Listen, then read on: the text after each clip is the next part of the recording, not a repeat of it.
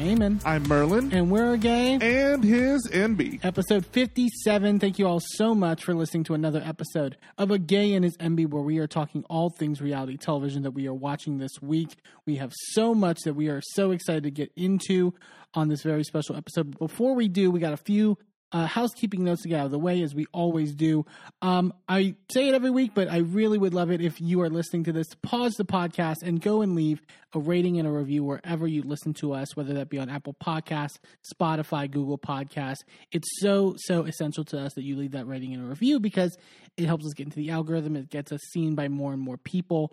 Um, and we always really also just appreciate the feedback. So if you have any feedback for us, be sure to leave that in the review. Uh, we would love to hear from you uh, and your thoughts on what you're listening to. Um, we also uh, can you can follow us across our social media as well on Twitter, Facebook, Instagram, TikTok, and Threads. All at again, it's Enby where we are posting new content every day. New content every day, excuse me, including clips from the podcast, uh, including uh, funny memes and sort of our initial live tweets of shows that we're watching. Uh, if you want our instant thoughts on everything, go visit uh, everywhere on social media at a gay and its Enby. Uh, you can also pick up merchandise from us over at a gay and its Enby.threadless.com where we have a bunch of different designs that you can get on a variety of different items, including t-shirts and mugs and stickers uh, and everything in between. Um, it's a great time of year to go purchase something, and we would really love it if you get to rep uh, again as Enby not just on your podcast apps, but also on yourself uh, and your, on your shirt and and whatever else. And that you can get over at again as Enby.threadless.com. You can also uh, submit questions to us over at uh, the social media platforms that I just mentioned, or at agayandhisenby at gmail.com. Uh, questions about stuff we're watching, just questions about life in general, whatever you have on your mind. Um, and we may answer them on a future episode of the podcast. Babe, what do we have in store on this great episode? Well, this episode we're going to talk all things not Bravo. So let's we're we're going to talk about uh, last week's episode of House of Villains. Uh, this is turning out to be one of the like most entertaining shows on television right now. I'm loving it. It's such a classic throwback mess. Oh, it it's absolutely a classic throwback mess. It really does harken back to like the origins of reality television, like the old school MTV shit. Yeah. Um, so I'm really, really enjoying that. Um, we're also going to be getting caught up on this past week of Big Brother UK. Lots of shenanigans going on over there in London town. Um, and uh, we're loving every second of that as well. But before we get to any of that, let's get caught up on this season of Dancing with the Stars. Yeah, so we've been watching Dancing with the Stars uh, periodically uh, throughout the time. Uh, we, uh, you can go back and listen to uh, a couple weeks ago. We talked about the debut episode, um, but sort of everything that we've been watching in the meantime.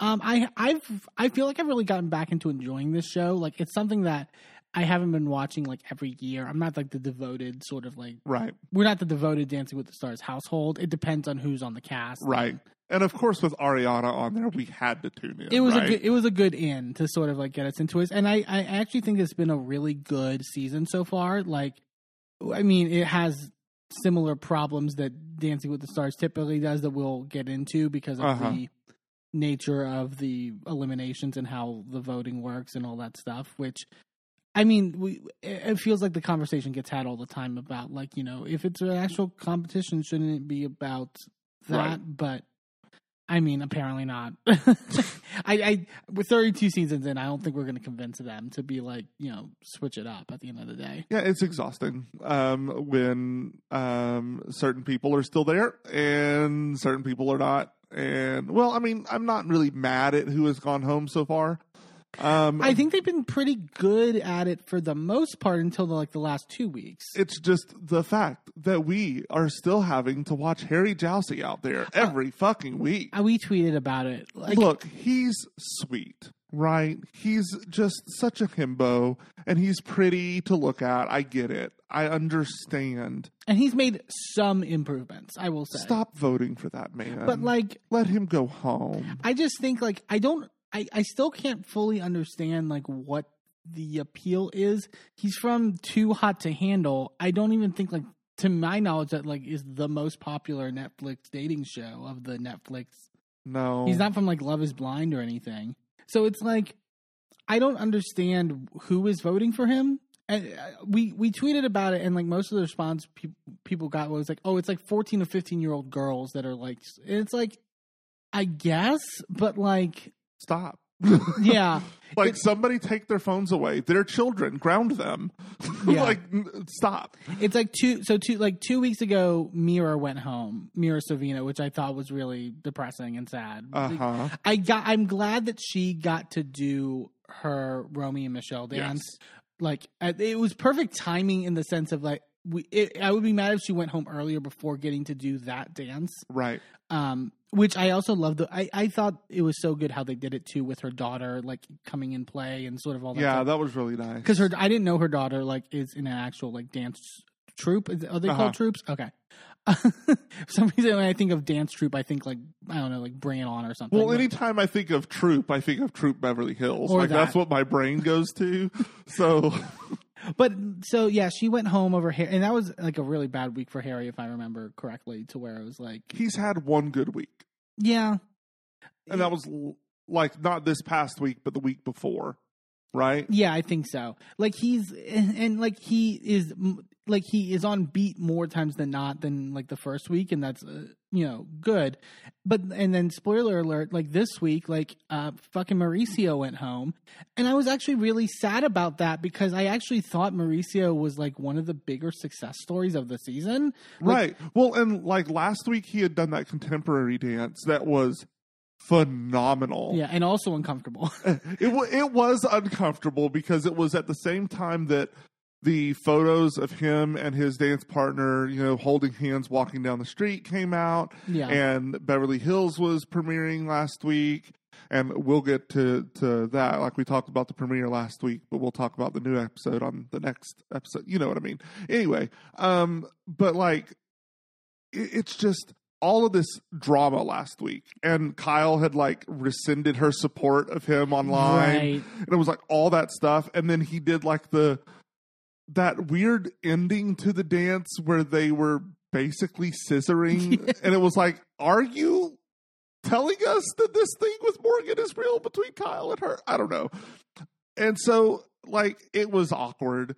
But it was a beautiful dance. Like if you take all that weird context away from it, the dance in and of itself was gorgeous. Yeah. And I honestly didn't expect that from him going in. He really was coming like I mean he kind of we he kind of was like old dad dancing like at a bar mitzvah like in the first Yeah. episode and he had that one moment that one week where he completely flubbed and like sort Yeah. of like so it was great to see him like gen you could see genuine improvements in what he was doing so I felt like that was that was the worst time in terms of like him going home. Like I would have it came down to Mauricio, uh, Harry Jowsey, and Alyson Hannigan this week, and they don't they don't say these is definitively the bottom three, but you know we can Right. infer.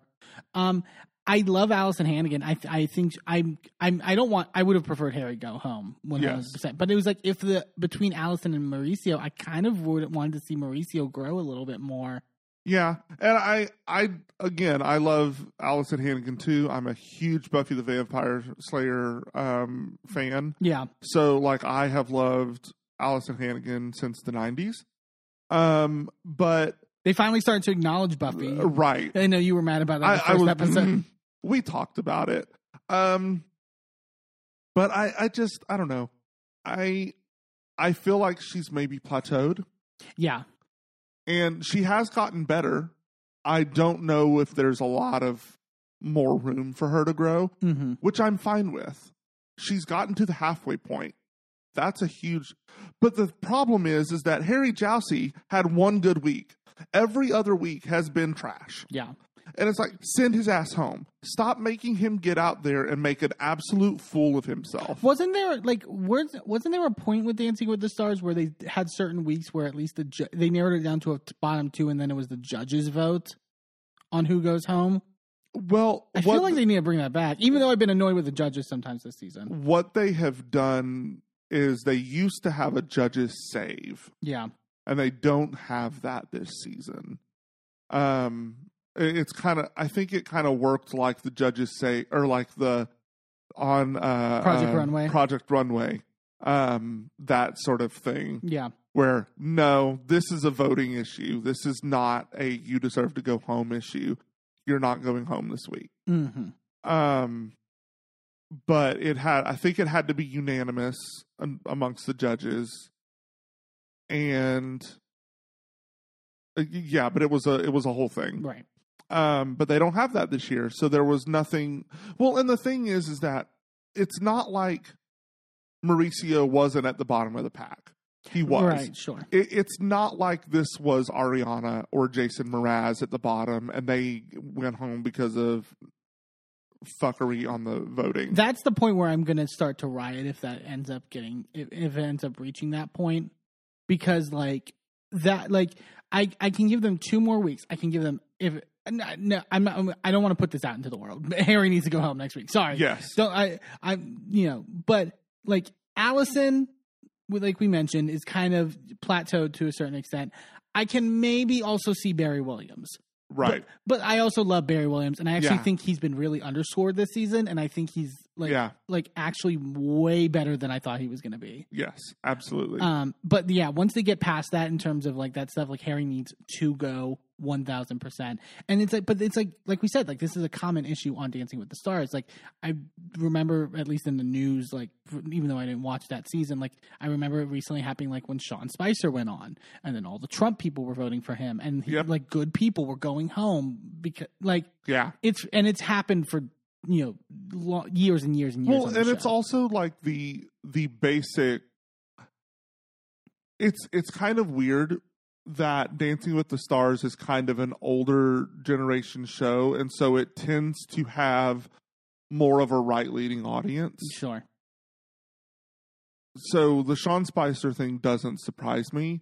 It's these it's the little teeny boppers voting for Harry. That surprises Y'all me. up Why at are y'all you up at nine p.m. watching ABC? go to bed? like, Don't y'all have to be like the sun is down? Go to sleep. Go to go get your little um, Wellington bear out of the closet and go sleep because the sun is down. yeah, and It's it's it's past seven. and it's odd. Like I mean, we were doing uh, well enough to a certain point. You reminded me on the car right up here that Jamie Lynn Spears was on this season, and I had totally forgot about it. I was like, oh, like that was just a distant memory. like yeah, I think she got to second week. yeah, right? and yeah. like, no, you're good. Like which I think is fair. Like you know, yeah.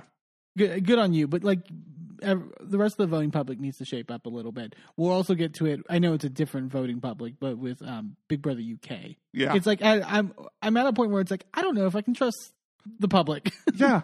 I don't know if I can trust y'all. Because they keep saving people that ought not to be saved. We've learned from political elections past we can't trust y'all. I don't know if I can trust you in the like minuscule shit. So there you go. Apparently. So, who do you think? Who are your favorites to win at this point? Um. So I mean, Ariana, Right. and not just from like a biased standpoint of like us loving her from Vanderpump Rules. I actually think she has been amazing this season. Genuinely one of the best dancers I think she has the the potential to be the first Bravo person to win the Mirrorball Trophy. Like, Right. I, I mean, Carrie Ann said it this week that she has the potential to win. Right. So it's like that's big. I think she she gets the movement so well. I think her facial work is like bar none. No one's beating her in that department. Oh yeah, season. no. Like she has really known. She knows how to mug a camera. She knows how to get into character. She knows how to like do the rise and fall of those things. And like that, I really really love seeing her do. Uh, like the just the moments of like the like they had the whatever the your favorite your your most important year week Yeah. where they had it's like a, based off of a story from them and it was about obviously the stuff this year with Scandoval and like all the stuff that had and that like stare at the end of the dance that she does right into the camera as she walks off like is It's like so good. it's so It was chilling. I had goosebumps on that dance. um I would say her um Xochitl Yeah. I think is uh, con- consistently doing well even though I was ve- I mean I was worried this week because of that potential injury that might have happened which Yeah, but then she ended up winning the the dance-a-thon at the end, so it was like, oh, girl. yeah she definitely switched to flats for that Yeah, she did. but I'm one. I'm hoping she'll stay in because she is very talented, and I think like much like she and Ariana are kind of the biggest. I would say the two like competitors nipping at each other's heels. I mean, they were the final two in that dance-a-thon where it was like Yeah. when they got to that, I was like, oh, this is the rivalry kind of. Not to pit Yeah. them against each other, Yeah, but like those are the two that I think are going to be jockeying for that top spot. yeah, Um, Jason Mraz is great. I think it's been interesting to see him this week, kind of like do something a little bit out of his comfort zone. Like yeah. I, can we talk about the camera stare down? on Halloween week. it was it was beautiful. I don't think I have ever seen someone so committed to character work yeah, as Jason Mraz in those interview segments right before the scores are revealed. It was like you, it was a masterclass. It was beautiful. Really, really top notch stuff. And and you were saying like that with, and also the makeup work they mentioned in the thing, but like how like it just looked itchy and like Yeah. really like irritated. Well, and he was like, "I love how everyone else got to be pretty, and this is what I ended up with." Yeah. Thanks, everyone. and and if I'm picking a fourth, uh, it would be Charity. It, it, to She- me, it's she- either Charity or Lele Pons. Yeah, I think Lele Lele's improving a little bit. I think they're wanting a little bit more from Lele. I I've agreed with their critiques on her in Yes. certain regards, where like things get a little sloppy in moments or not as refined. Um, I I think Charity had the best dance of the season so far. That that contemporary one where she does the big trust fall in the beginning. Oh off yes, that- off of that scaffold. I was like- "Oh my god!" you couldn't pay me. Oh, money. absolutely not. like to like I've known you for how many weeks and I'm just gonna yeah. Um that was the best dance of the season so far. Like, Yeah. I am shocked no one's gotten a perfect score yet. I we were talking about like how it I, it gets annoying. I get you have to pace it throughout the season, Yeah, but it was like that was such a perfect score. And then I Yeah. think Ariana's this week also had a potential to be perfect score worthy and it was just like Well, uh, what what irritates me is when you have comments like "You could win this show," Yeah. and then you give her a nine, Carrie Ann. Carrie Ann is on something this season. I mean, she, fr- from what I know from people who watch extensively, like Carrie Ann. Can Carrie little Ann's always been on something. Oh, can we talk about the week? What I forgot what week it was where they were judging. Uh, they were giving the critiques to Layla. Um, and then she like does her segment and she she interrupts into Derek's time and goes, "Oh, and there was a lift, by the way. There was a because she hates lifts in like well, it's not about that she hates lifts. It's that lifts for certain dances. Right, certain like in ballroom dances because there's like different categories, right? Um, in the Latin dances, lifts are allowed. In the um, more contemporary dances, lifts are allowed. But in the more classic ballroom dances, you cannot do lifts. Those are like in like the structured dancing competitions. A lift will get you disqualified. Right. So that's what she's talking about. Um, for anybody who's not aware of that sort of arena. Um, but yeah, that so she's like being strict, but she's being less strict than it would be in real life. So Yeah. like she's she's trying to give the spirit of this is still a ballroom dancing competition and we like need to stick to the rules and stick to the spirit of the dance. And if you're not doing that, then are you giving me a Venetian waltz? And yes, I and, and I agree with that on that merit. But it was so she was critiquing the lift, but like was like eating into Derek's like critique time, and you could see Derek getting pissed and like flabber like flustered in terms of like Uh-huh. the clock was running out, or whatever. And he want I can guarantee you when they cut that camera, he read fucking Carrie Ann down Oh yeah. for that shit. He was pissed at her the rest of that fucking night. Uh huh. And like he fumbled the also he fumbled whatever the score was. He said it was like a seven, but held up like the six paddle. And I guarantee you it's because he didn't he was spent too much time like reading her the fucking riot act. Yeah. Uh Derek yeah, Derek is not to be uh to to be messed with. Um speaking though of like the community and stuff like that, this is actually that's actually a good time to bring this up. Um the the Len Goodman tribute that they did on the Yes. that was like Ugh. that was really stunning like in so many regards both from a like production standpoint like like like in terms of the actual dance and how it like flowed and sort of everything it was really beautiful it was great seeing like even like in the package leading up where they sort of talk about len you forget that it's really a community of people like Yeah. within this The ballroom dancing community is tiny. yeah It really is tiny. itsy bitsy. So like everyone has been judged by Len Goodman. Everyone knows that man. So it's it's really a um, it is a worldwide loss. Yeah. Um, and then when Bruno broke down at the Oh, I was done. God. I was done. like, I'm almost like like almost in tears right now just remembering him breaking down. yeah, because they had the spotlight on Len's chair, and like, It's just it was ugh. uh it was so sad like and you, you it's one of those things where it's like you can't like i can't it's like you can't imagine bruno crying like like that yeah. like he's such that character and that sort so to see that was like you don't really have those moments where you see a larger than life character like that break down in that way Yeah. um yeah so it was it was a lot but it was a really really beautiful job um and it was you know they made sure to bring most everyone back you were telling me there was that one of them because there was like that controversy Yeah, the- there's been. I, I'm not sure about all the de- the details of like the scandal with um uh Karina Katrina. I don't remember what her name is, but it's something with a K. She used to be one of the like dancers that would win almost every year. right Like she was top notch. Um, and she wasn't invited back. She was like the only one not invited back. Um, and I, I was like, you know, that's just, that's not okay. Yeah, it's one of those weird things where it's like, well, when you're like have a network, I, I'm sure I bet it was a network decision probably more than anything. I don't give a shit when But someone should be, dies. You, yeah. you put shit aside and you, you bring the family together. Yeah. Period. End of story. I think I think if it was more of that sort of like if it was just that close community, like we mentioned before, that was running Right. things and stuff like that, that when you get executives involved and stuff like that, they're looking at like you know, Yeah.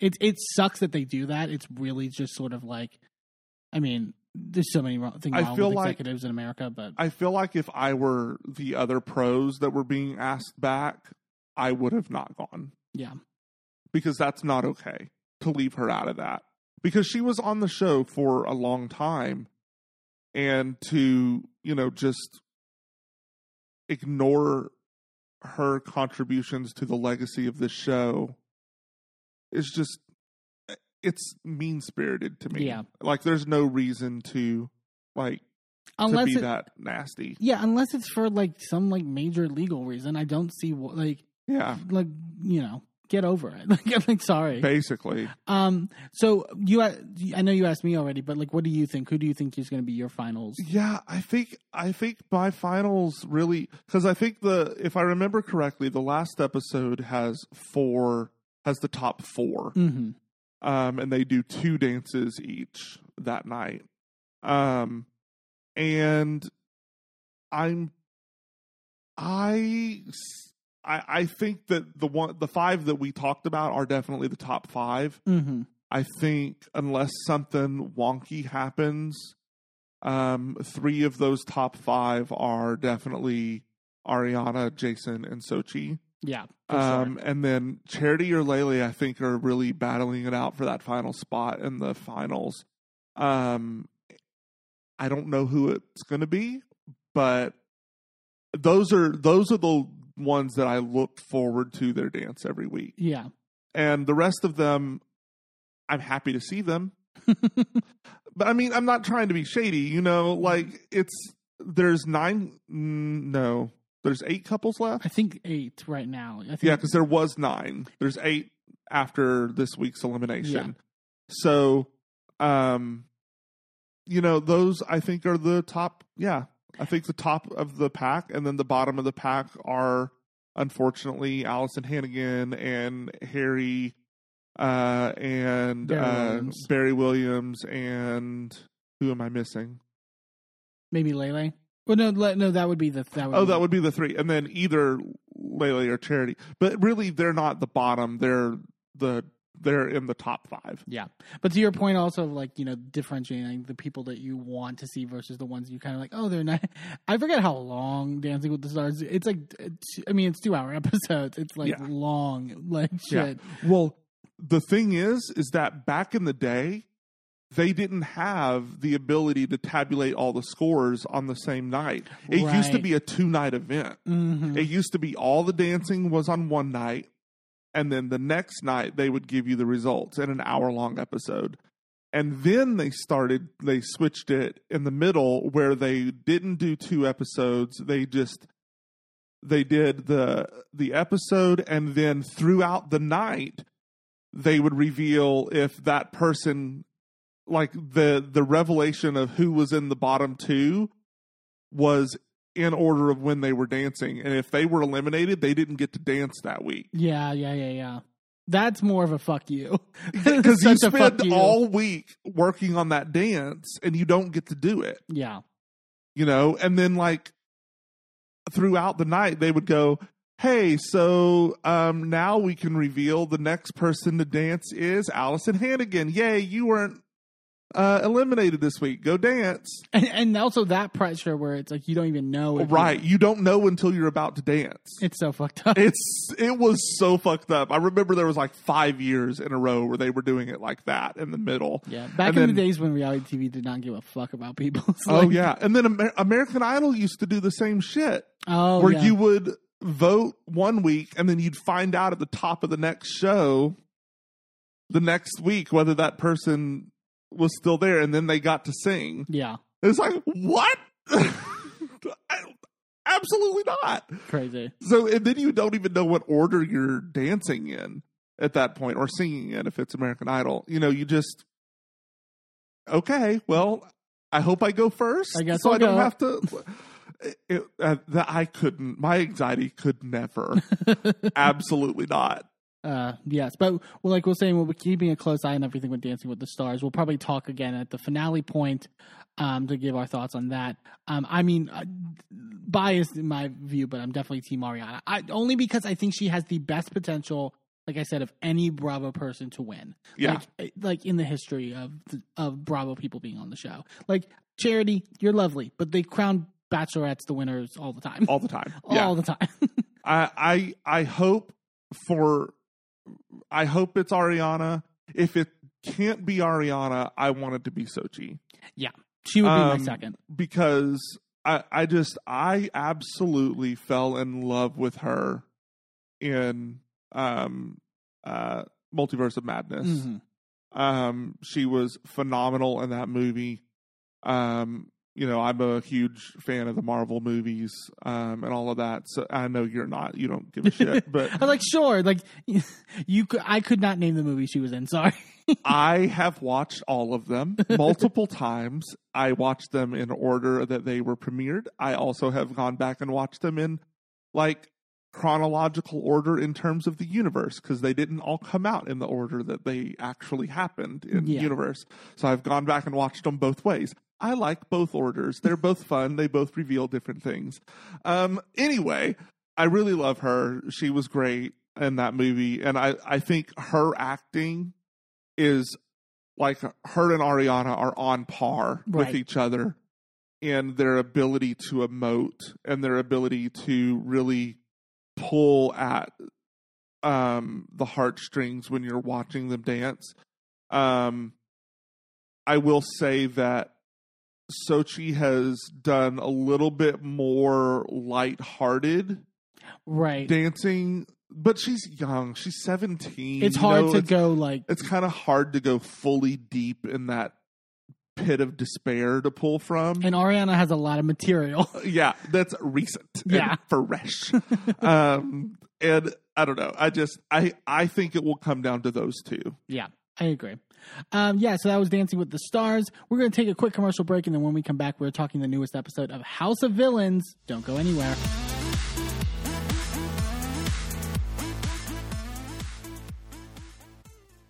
Well, hello, friends. I'm your pal in the mainstream media. And, And I'm the Riz. and you know, Riz, it takes years of strenuous, dedicated training before you're worthy to step inside a professional wrestling ring. But it takes even more time to develop complex, highly astute opinions about professional wrestling. Am I right? that is correct. And you know where we can combine that? Yes, On the Wrestling Man. that's right.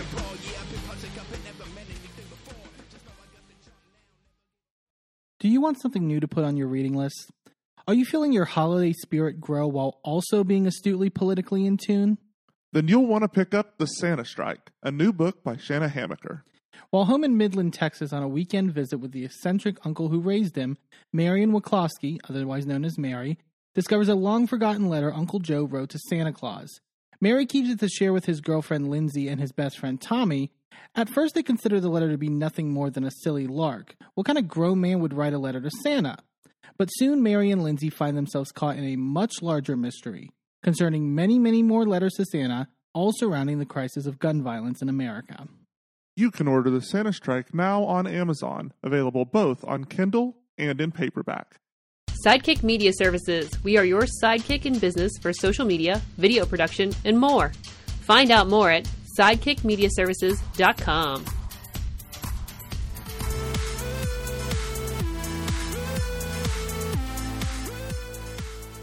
Welcome back to A Gay and His Enby. Let's head on over to the House of Villains where uh, Omarosa sends Jax straight to hell and the Jersey Devil herself throws a masquerade party. House of Villains for this week. I love this show. We mentioned in the intro, like it's it is a campy mess. it is a campy mess. I love that it does. I mean, I think we may have talked about it last week. Like it doesn't take itself too seriously.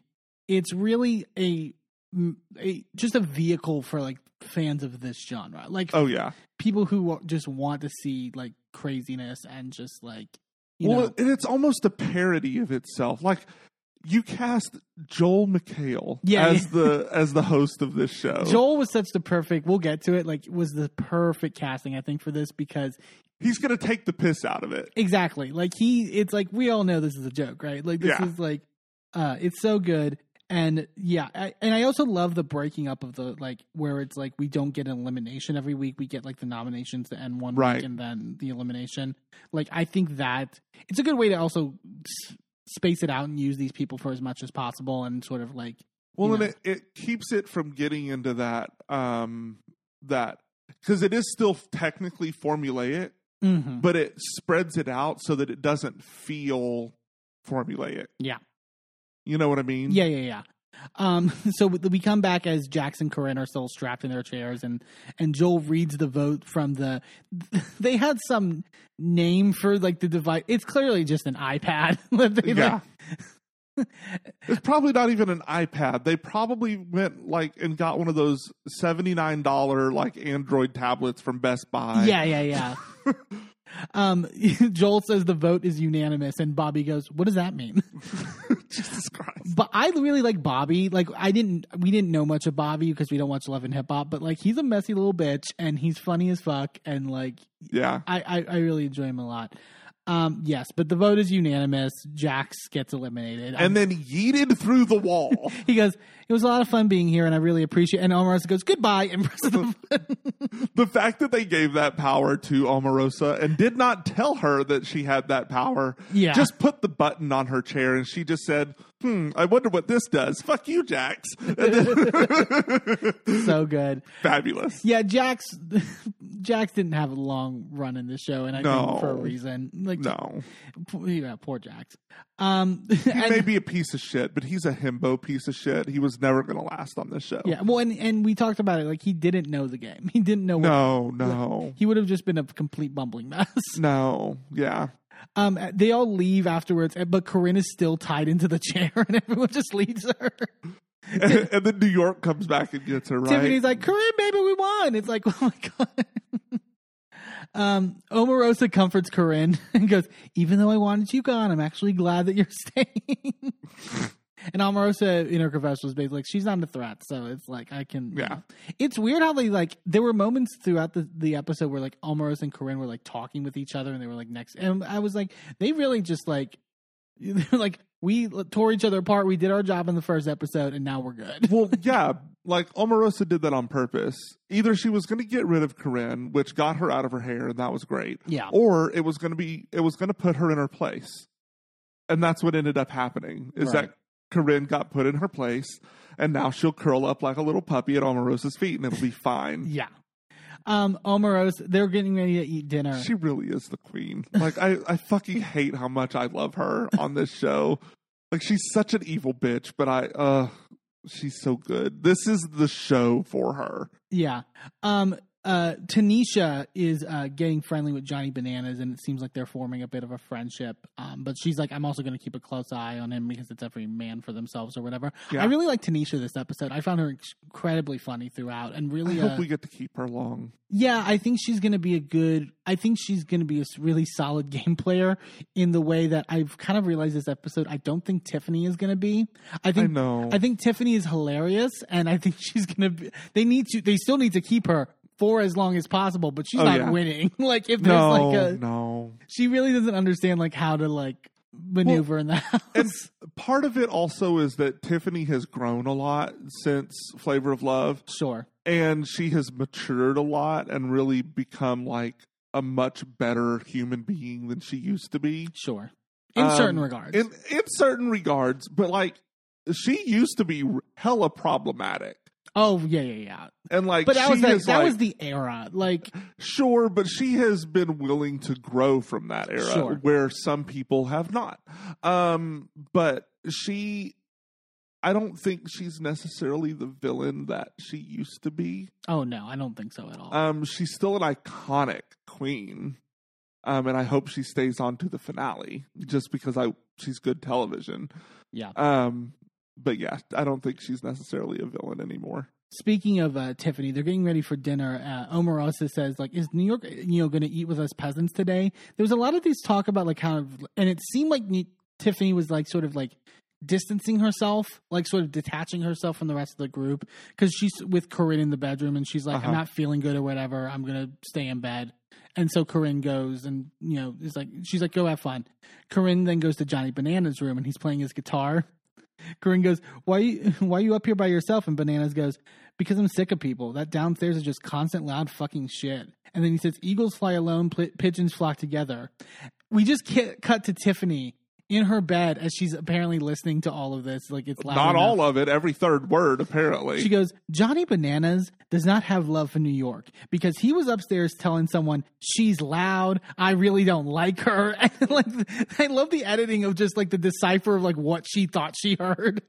Right. It I it literally was every third word because it's like he wasn't he was specifically saying he's making the same choices as you to stay away from everyone else. Well, and he also, if, if like again, if there was like a strategy element to what Tiffany was doing, he was actually kind of saying stuff about everyone else in the group. Right. He was kind of saying like they're all they all they're loud and they're annoying and blah blah blah. But he only heard his. She was saying that sh he was saying that she was annoying. Yeah. So they're all in the living room, and then she finally goes downstairs and she just goes, "I just want to say, I heard you say pigeons flock together, eagles fly alone. I don't like New York." Um no. Bobby's like, what happened? And Banana goes, I said to her, she says, like, why are you up here by yourself? I said, I like to be on my own sometimes. And then Tiffany goes, you said New York is loud and stupid. Where did you even get that? I just cannot. Like, she really, I don't, I, I need, to, I need her to like go in an interview and just be like, what happened? Cause like, um, they get the message from Eva, the voice, uh, system to tell them to all meet by the bar then. Tanisha in her confessional. I'm thinking I'm going to put my feet up, have bananas rub some tiger balm on my back, my shoulders, and all my necks. But apparently I done signed up for hell. She was great. She had, Yeah. she had a couple lines here. She's a really good narrator. yeah. Every every reality show needs one. Everyone everything with a with a confessional type system. Everything like that needs a good narrator, and I really think Tanisha's going to be that for us. Oh, I this for this show. Yeah. So Joel uh, greets them after, and this is like a couple hours after the banishment, so they're still fresh from it. Joel's like, "I'm throwing you a party for surviving the banishment," and then the doorbell rings. Joel answers and goes, "Who is it? The pizza's here." Nope, it's Satan. Something about that line delivery was just like. And it's this someone, clearly a woman, in a like red satiny mask and has this voice modulator, which I was like, did they actually have the technology for that, or did they just like fake it? yeah, it? no, they did. because I had questions on the challenge. Like uh, when we get to it. Um, so they basically have to like ask Satan questions to figure out who it is. Um, and I don't even know how they get it to it where like Tanisha like thinks immediately that it's a real housewife or whatever, and then so it gets. Well, I mean, they probably cut out some of the questions. yeah, they probably went on for like another hour. Let, let's face it, there's not a lot of people on this cast who are necessarily geniuses. No, no, Don't come for me. I love you all, but I don't love them all. okay, I love some of them. Some of them I do not know, and we'll get to. yeah. Um, but she eventually reveals herself, and it's Danielle Staub from Real Housewives of New Jersey. Like I love like This Ti- bitch. Tiffany's like I don't know her, but I watch Real Housewives, so you know she's clearly a big deal. Anfisa is like I still have no idea who this is. Well, ain't nobody know who you are. Shut up. yeah, exactly. Um, they then so the Joel then introduces the challenge, which is uh, called Two Face. It's their battle royal challenge for the week, where essentially they all will be in mass, fully cloaked, with these voice modulators in a party that is mixed in with other random people in the same environment, and they have to f- figure out who is who under the mask, essentially, of their fellow contestants. And whoever gets the most right becomes supervillain of the week um, and gets all the power. Um, I love Bobby. like they're they're going into the rooms to get drinks, whatever, and Bobby's like, "Oh, I'm fucked." so it's like because I'm like so obvious. Mean, I'm trying to mimic. Okay, shoulders in, small, like you're in, like you're all petite.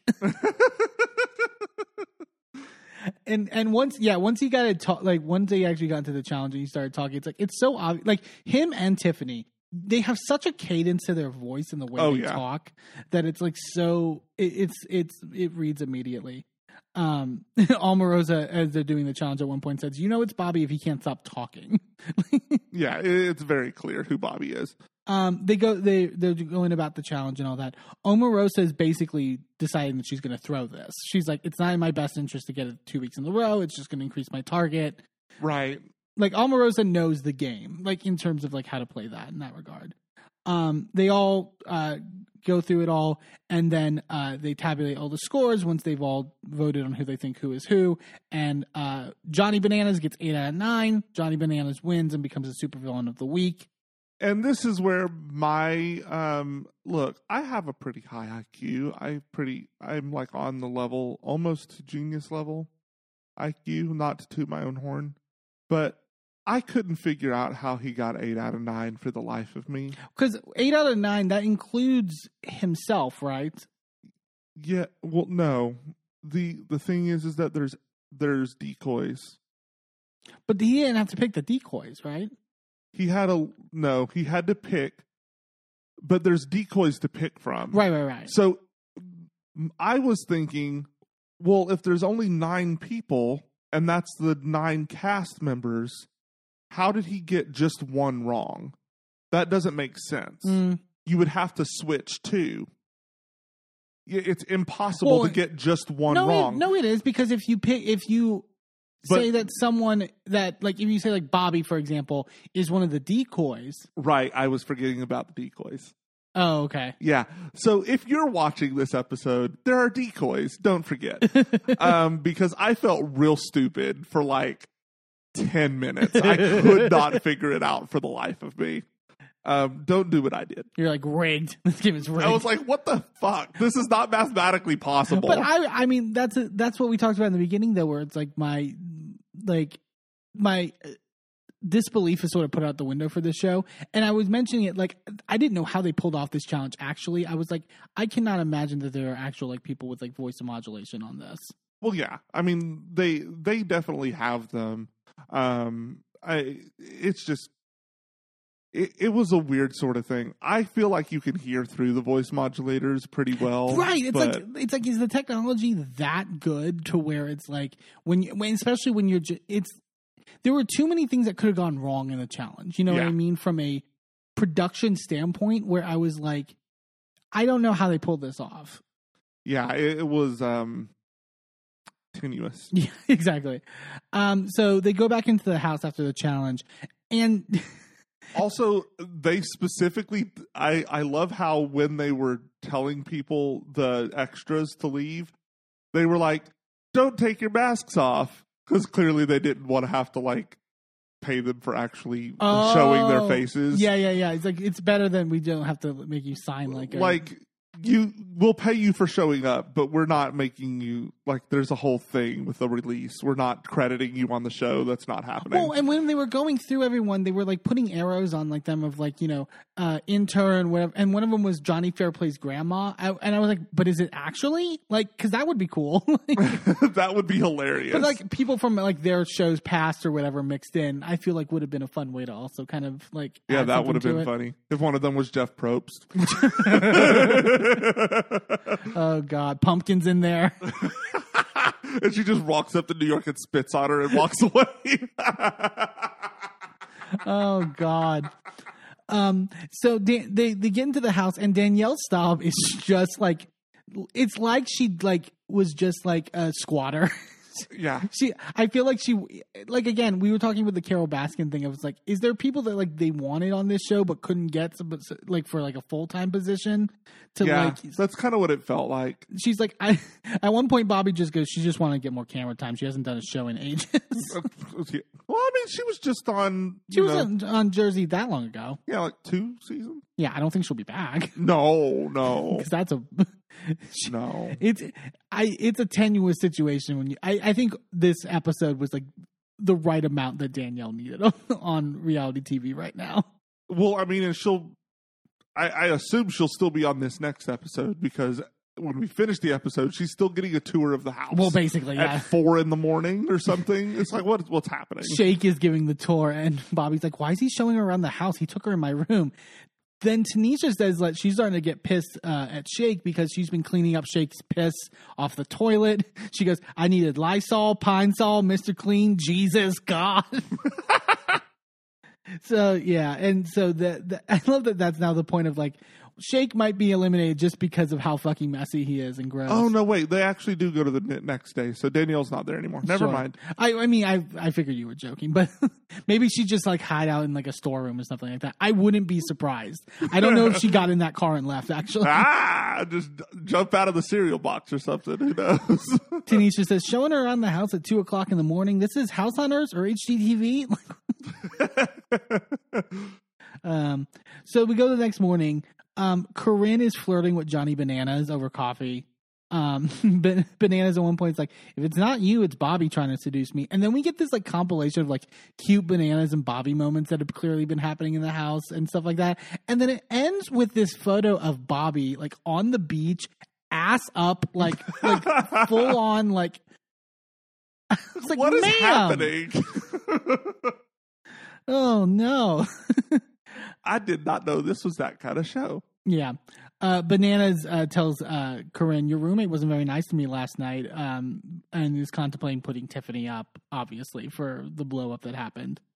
Um, and again, like Tiffany is like still like sort of to herself. She's in the bathroom saying that she's having like a rough morning and telling Corinne it's okay. And, you know, just like again, I, I, I don't know what's happening where Tiffany's not like integrating with the group. Yeah, I think maybe she's just tired of the bullshit. Yeah. Yeah. I, I yeah. Uh, it seems like next week she goes off, so we'll we'll see um, how how that gets to be. Um, they go to the pool and a bunch of them are working out, and Anfisa decides that she's going to attempt to get on Banana's good side and work out with him to like sort of endear herself, but that immediately turns off Bananas. Like when she leaves for a second, Bananas turns to Fair, Johnny Fairplay and is like, "Can you be any more obvious like about the timing? Like, you know, you're not. That's not how you're going to curry favor with me. Is to like, you know, in the last minute, just you know, do some baseless shit to get on my Mhm. good side. It's you know, he doesn't really take well to that. Um, Tiffany then d- so they go all around the table because Bananas also gets to take um two people on the excursion because he won the supervillain of the week um thing to discuss strategy and, and all that stuff. Tiffany joins them at the table and Bobby goes, Well now you'll be sitting at the table with peasants, is that all right? And Tiffany goes, Bobby, shut up. I already used that line. but it's like they keep making the comments of like, oh, you know, we're peasants and Tiffany's and so it's like I feel like something's happening that maybe we're not Yeah. seeing or like Yeah. Well, and I mean, she seemed like you know, the day before seemed like she was not feeling well, maybe. hmm And like maybe that's part of it. Like she's just kind of been distancing herself because she's not feeling great. Bobby interrupted that beauty sleep that one night, and, I, that must be it. and ever since then it's gone downhill. Um, Banana says that he's taking Tanisha and Omarosa uh, on the excursion uh, because he trusts Tanisha. Um, but all, and I thought it was smart. He's like, I'm p- p- taking Omarosa to remove her from the house to where you know she doesn't have an opportunity as much Right. to strategize with people because she's a chaos agent. Right. I think again we talked about it in the beginning. I think Bananas and Omarosa and Tanisha to a certain extent, I, I think are going to be the biggest game players and have the biggest potential in terms of winning. And I think Tanisha's is kind of uh, undercover because I don't think people realize how savvy she actually is. Yeah, Because she, in, in confessionals, she seems to be very aware of what's happening around her in a way that I wouldn't have expected someone from a drama centered show as opposed to a competition centered show yeah. She's be. she's smart. She's you know Yeah. she's very astute in that regard. Um, but before they leave, Tiffany then goes, Johnny Bananas, before you go on your excursion, I want to let you know there is going to be no surprise when you put me in the bottom three, so I don't even give a fuck. I could not. And Bananas goes, thanks for sharing. Tiffany is just like burning every fucking bridge she gets. Like she has no favor in this house. I feel like maybe she just I feel like maybe something's happening and she's like trying because she like she wasn't feeling good, Mhm. right? And she was spending all that time in the bathroom. Remember when Corinne came to check on her? She's pregnant. I mean, No, maybe, but maybe she's just got bubble guts real bad, Or you know, when she wants to go home.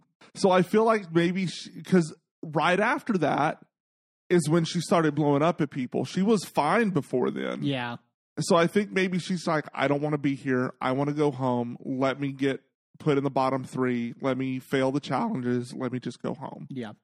But she's doing it in a way that doesn't look like her quitting. that it looks like her being the chaos agent we know and love. Right. Um, that's kind of the inkling that I'm getting. We'll see what happens, you know, this week and next week as we get closer to the elimination. Um, but yeah, that's going to be interesting.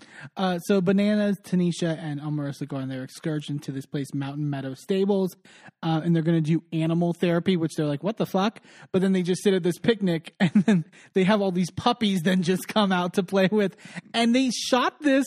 They shot this like it was a Cialis commercial. like a Cialis commercial or like a Tampax commercial or like you too can be plummeted or pummeled pummeled by puppies. Pummeled by puppies. At one point, Bananas has a pug, and he's holding it up like it's the Lion King. It's so it was like a trip. Like again, like the campiness of this fucking show. Absolutely gorgeous. Um, Bananas pops the Dom Perignon and immediately starts sipping off of it until he's just like, "Oh, come on, I'm a germaphobe." And then Omarosa goes, makes a joke and goes, "Dom kills COVID, RSV," and I'm like, "I know you're joking, but also you work for the Trump administration, so I wouldn't be surprised if you really think that." yeah. Um, Shake as the, as they're on their excursion, Shake is just cleaning the house. He's like, he's like, at least he, which I was like, okay, cool. He was like, I'm not going home. Fuck this. I'm gonna do what I need to do. Yeah, I guess. Um, Bananas is telling them that you know I'm basically done with Tiffany. I'm basically done with Anfisa, and those are going to be my two.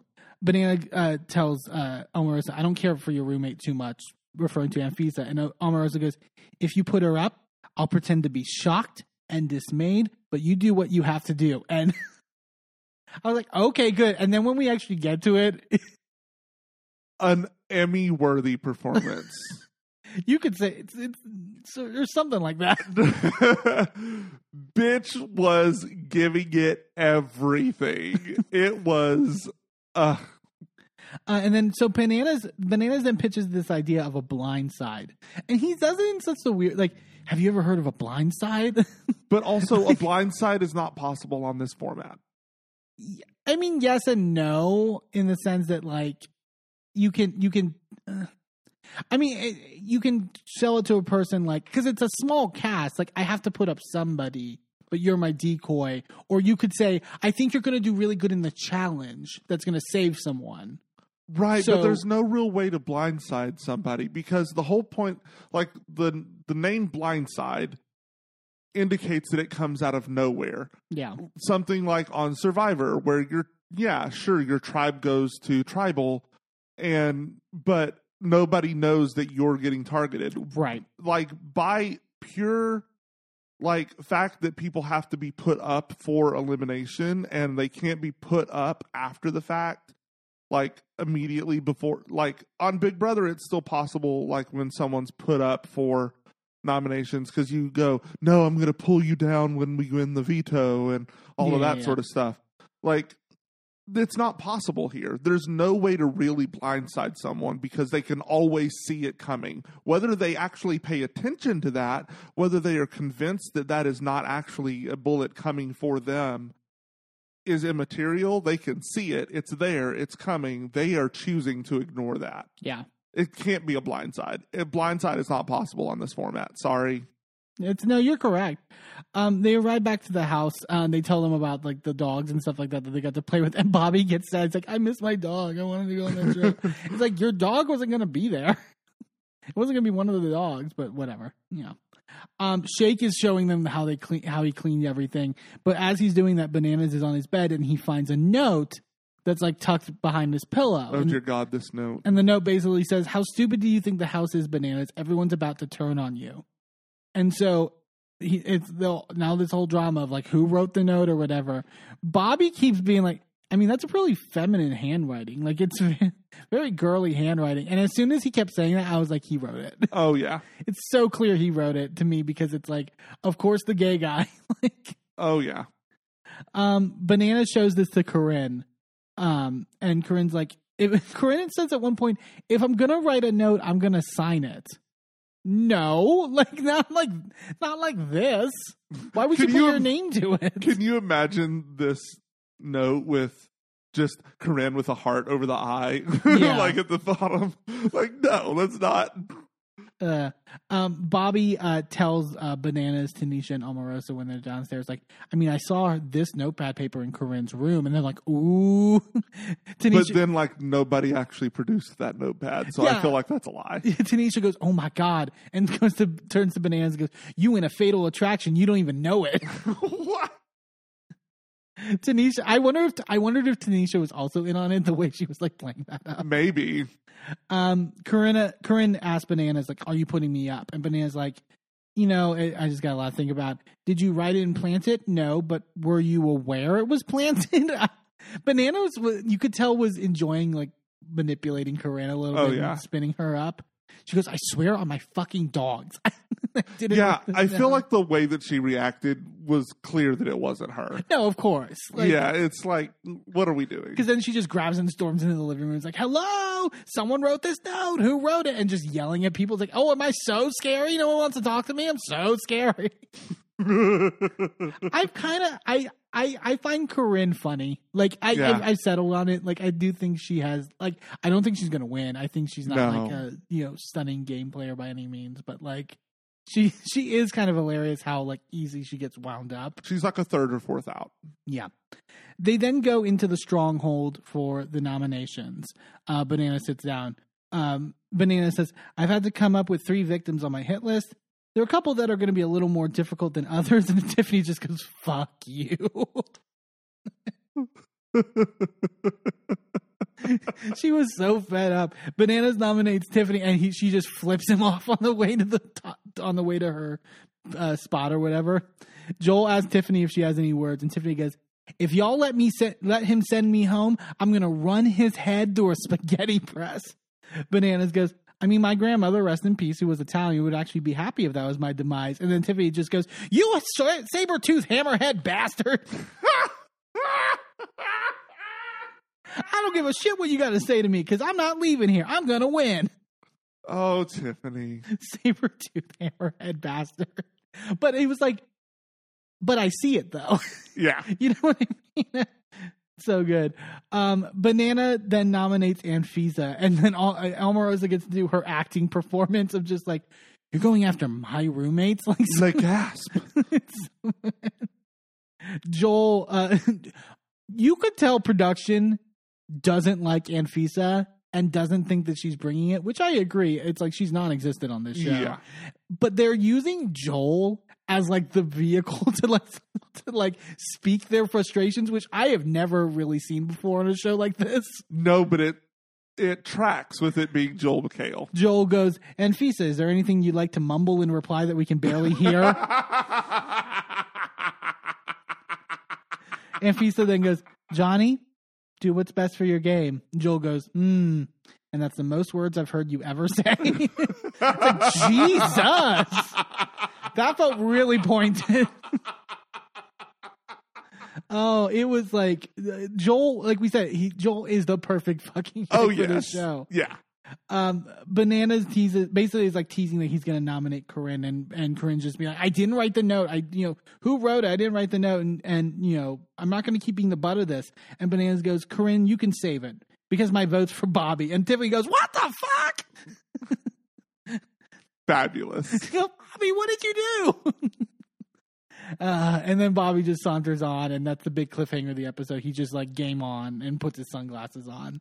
Um, so it's Bobby, uh, Anfisa, and uh, Tiffany going into this elimination. So, uh, like, this is just, it's just a fun, like, it's not a light show. Like, like it's you know, I wouldn't say light, but it's like it's just like a It's a popcorn show. yeah, it's like Yeah. it's really enjoyable to watch. Like these people are crazy, they're fun. Like Oh yeah. it's very unpredictable in terms of how things go. So really, really loving what they're doing so far. I'm I honestly kind of want to see Tiffany make some remark to Joel McHale about him being so irritating on Drag Race Oh yeah, yeah. when I, they for- hosted together. I forgot that they hosted that. It was so good. It was Joel was on some some crazy fucked up shit because he was like next level irritating, and Tiffany was not having it. Michelle almost strangled him. it's so good. It was if you've never seen that. What season was that on? See, like uh, eleven. Eleven. Yeah, yeah. That was Brooke Lynn season. So go back and watch that episode. It's fabulous. So good. Uh, yeah, so that was House of Villains for this week. We're going to take a quick commercial break, and then when we come back, we're talking this past week of Big Brother UK. Don't go anywhere.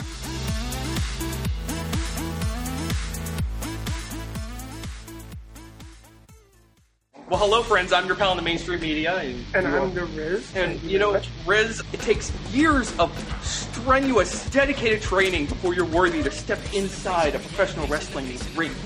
But it takes even more time to develop complex, highly astute opinions about professional wrestling. Am I right? that is correct. And you know where we can find that Yes, on the Wrestling Mayhem. that's right.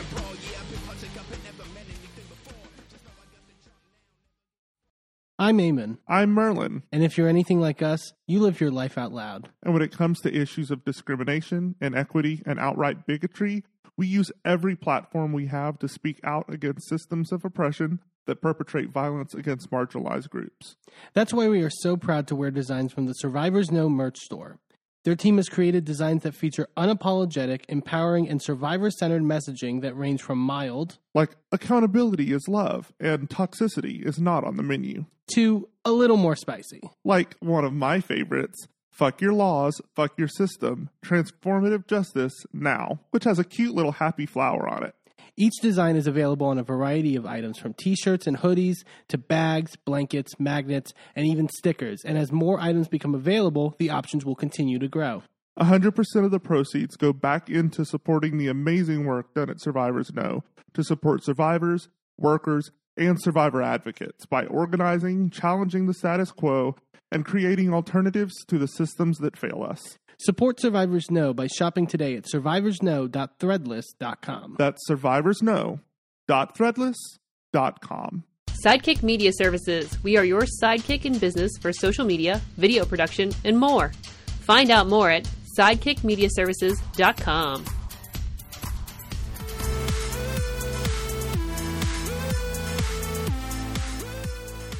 Welcome back to A Gay and His Enby. Let's head on over to London where a spooky special eviction leads to a spectacular shouting match on Big Brother UK. was that was a you, you need to do some vocal exercises for that because was- Peter Piper, pick, pick, pick, pick, pick, pick, pick. yeah, it's Big Brother UK for the week, uh, the week of episodes for Big Brother UK. This is uh, things have shifted in, Oh, yeah. especially in the last two days. Oh, yes. So, like, it's been. I mean, for anyone who was like, "Oh, there's not enough fighting and there's not enough sort of intense drama," they're just sort of arguing over cooking and like all that stuff. No, it's it's here, It's got there. and I think The I- pot has finally boiled over. I'm definitely. Uh, I mean, I was invested before, but like, I'm. I'm. It takes. It's easy for me to be invested, like over stupid shit. But like, I'm definitely invested now, and I'm. I'm. This upcoming eviction, we'll get to it, is going to be fun to watch because I think there's a lot of people that are not going to know what hit them. I'm a little nervous. Um, we'll talk about it when we get to uh, talking about this year or this year's this week's evictions. Um, but yeah, uh, I'm a little nervous that one of our our people are going home this yeah, week. Yeah, but we'll we'll see. We'll see how it goes. Um, speaking of eviction, though, I feel like we should we should start by talking about the first eviction of the week, um, which was at the top of the week. Which is, I mean, we were hoping for Dylan, but sadly, Hallie goes home, which I was so sad about. Like, Yeah. I was worried that it was going to be like more. So here's the thing, and and and longtime big you Big Brother UK fans have been pointing this out online. The vote to evict is the problem. Why Yes. they switch back to vote to evict? I don't understand why. Vote to save works so much better in terms of keeping bigger characters in the house. Right. Like you have to be invested to vote to save someone instead of just being like, "Well, I don't like this person, so Well, the problem is, is that the audience is invested in getting people out. You hear that in the chants, right? sure." the the chants on eviction nights are get blank out, get blank out. No matter who you fill in that blank in or with, it that's who people are invested in is who they want to get rid of. Right. Um, so that sort of thing. But the problem is, is when you have a like when you have a three way split. It's a lot easier when it's one against one, Right. right? Because you can vote just whoever you like the best, you vote for the other one. And that's easy enough. But then when there's one person that everyone likes the best, but the the other two people get split the votes, Right. then the best the person that everybody likes the best goes home because they didn't because the people that like both of the other two concentrated on that one. Yeah, because I think that was the issue. Is that I, th- I would hope from the dynamic that people li- love Trish and kind of didn't feel one way or the other really about Dylan for the most part. I mean, some people did, Right. But like, I think more Hallie was definitely more of a controversial figure in the house. She had more fights. She had more sort of like tougher moments in the house to where you would be more inclined to vote to evict. And yeah, I, I think that's the struggle with it in terms of the structure of how they do that. I was a little worried that we would get it because it would split the vote between Hallie and Dylan that we would randomly get Trish going home last week. oh, right. I was a little worried about that. Um, thank God that didn't happen. Okay, okay. I mean, the way Hallie going home would have not. I mean, if Hallie didn't go home, we wouldn't get what we got by the end of this week to think Right. about. So it's like, you know, when you look at it in that regard. Um, but so, but I actually, I, I got to really commend Hallie. I actually think she she handled it really well. Yeah. You know, I loved her in the late and live after show, sort of the way she talked about her dynamic in the house and sort of like what she took from it. I think she has a good head on her shoulders and like she really um I, I think she is such a complex character to where like I really enjoyed her short time in the house. Yeah. And and we I think we talked about it uh, as well. It's like this is sort of a shorter season. that's only six weeks really of Yeah. of play. So because of that, you don't. I mean, it'd be one thing if Hallie went home on a more longer season to where it's like, oh, that really was a screw up that she you know got out that early. Yeah. Well, I mean, and it's funny because we talk about it being a short season, but you have to remember Big Brother UK has a has an episode every day. Right. She went home third with 18 episodes under her belt. Yeah. Like that's a lot. It's pretty solid. Like we got a good view into who she is. And that's one thing that I love about Big Brother, especially UK. You get those episodes every day. You know, you get six episodes a week. You really get to know each of the house guests and um, it's it's really it's really fun to watch. I know on the U.S. Big Brother you get what three episodes a Yeah. week, and it's a lot more truncated than what you get on UK. Well, and it's all, because it's so much about gameplay. yeah, It's all, it's it's like a Survivor where it's all about gameplay, and sometimes you can lose the moments with certain people if you're not wa- At least with Big Brother US, like you have the benefit of the live feeds, but you Right. know well, you also I think there's also live feeds for UK, there is no no no. Well, I mean in comparison to like Survivor, right? like Survivor, if it's so much gameplay where you don't get people's personal interactions, then that can be annoying. yeah, So like this, I I, I much prefer, you know.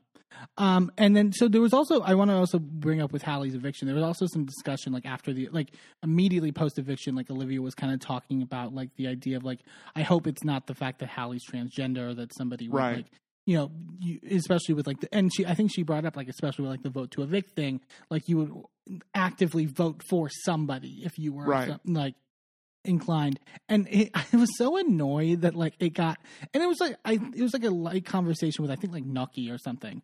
And then it like turned into like well olivia's i think it was jenkin of course jenkin was fucking like stirring the pot on it Jenkin. I started out loving Jenkin, and he irritates the fuck out of me now. taking it to the yard and basically like well olivia's saying that you know you know i think hallie might have been you know gone because she's transgender and of course paul's like she's making it too serious it's too serious Fucking Paul. It's like shut up. Like, and also it wasn't that she was saying she got. I and, and well, I I don't you know maybe Olivia was saying this, but I feel like it was the the argument is not Hallie went home because she's transgender. I'm sure more than not it was about sort of the, her dynamic in the house, the way she was interacting with people, the tantrums, etc., all Right. that stuff.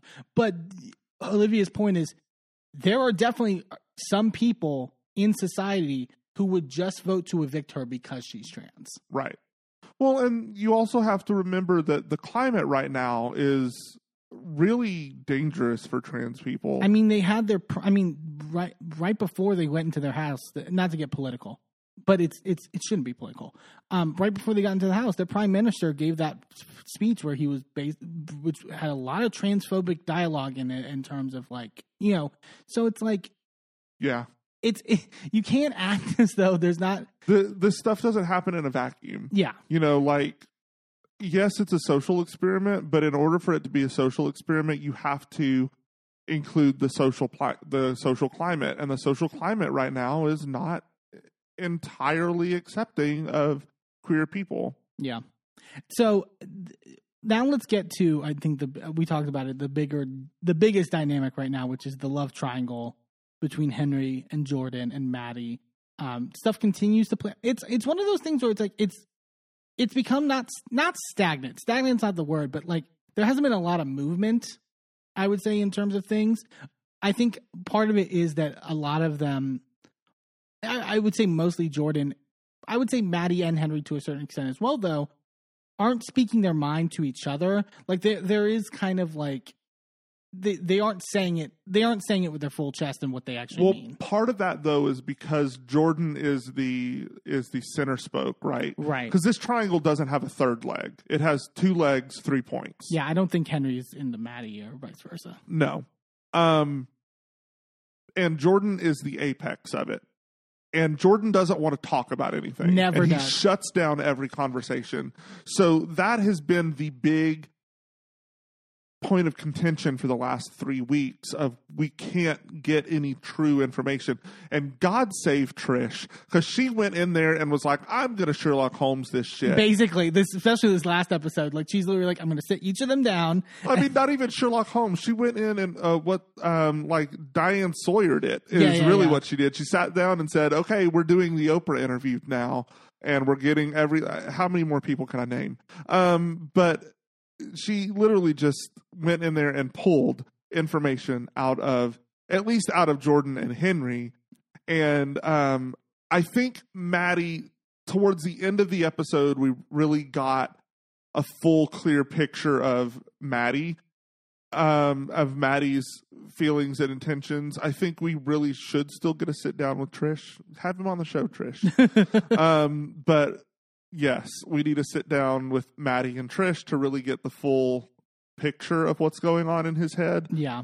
Um, but from what I can gather, okay, Henry is fully head over heels in love with Jordan. It's so obvious. I mean, and so he- obvious to him and to everyone else in the house, and he's finally admitting it to Big Brother and to Trish that that's how he feels. when we won't get to, we'll get to it with the the mission, but when they had the party or whatever that Jordan was at, and Henry wasn't involved in it because he didn't win the task, like and him just like missing him like throughout that period, and like so it was like oh yeah. I can't believe I feel bad for this fucking Tory. I swear to God. Well, and But, the like- thing is, is it wasn't even just that he was he was missing him. It was that it was that Jordan and Matty were both in there. If Matty had been out yeah. and Jordan had been in there, it would not have been that big of a thing. there, there's a ton. There's even more scenes this week of like you know Jordan and Matty talking, and just shots of Henry just like you, you know clearly paying close attention. Well, and then like, Jordan also acknowledges that when Matty is in the room, he pretty much ignores Henry in favor of Matty. Yeah,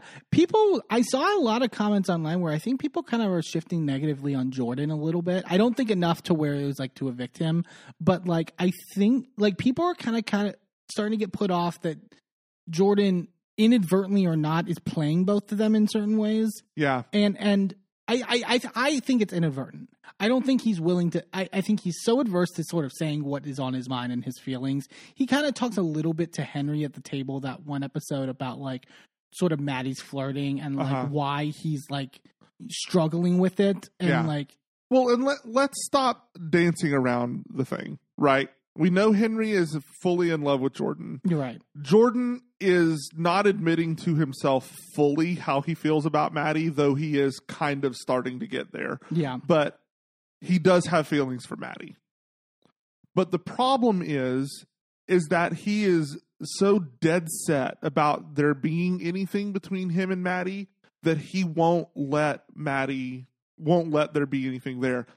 Plus, I don't think Matty necessarily wants anything at this point. I used to think maybe he did, but I think it's just that everything that comes out of his mouth is smooth as cream cheese. I think he wants the. I think he at the bare minimum wants the friendship, and I think oh well, yes. I think if he wanted Jordan beyond that, he's realized now that he's not going to get that, and he just doesn't want to push Jordan away. Like, because he's kind of being like, a lot of the conversations, like, where can we get to a middle ground where it's like, well, what I got from that conversation, because when they were sitting on the bed and Right. actually talking about things, what I got from that conversation was Matty was saying, I don't want anything from this other than friendship. yeah, And I, you clearly want more than just that.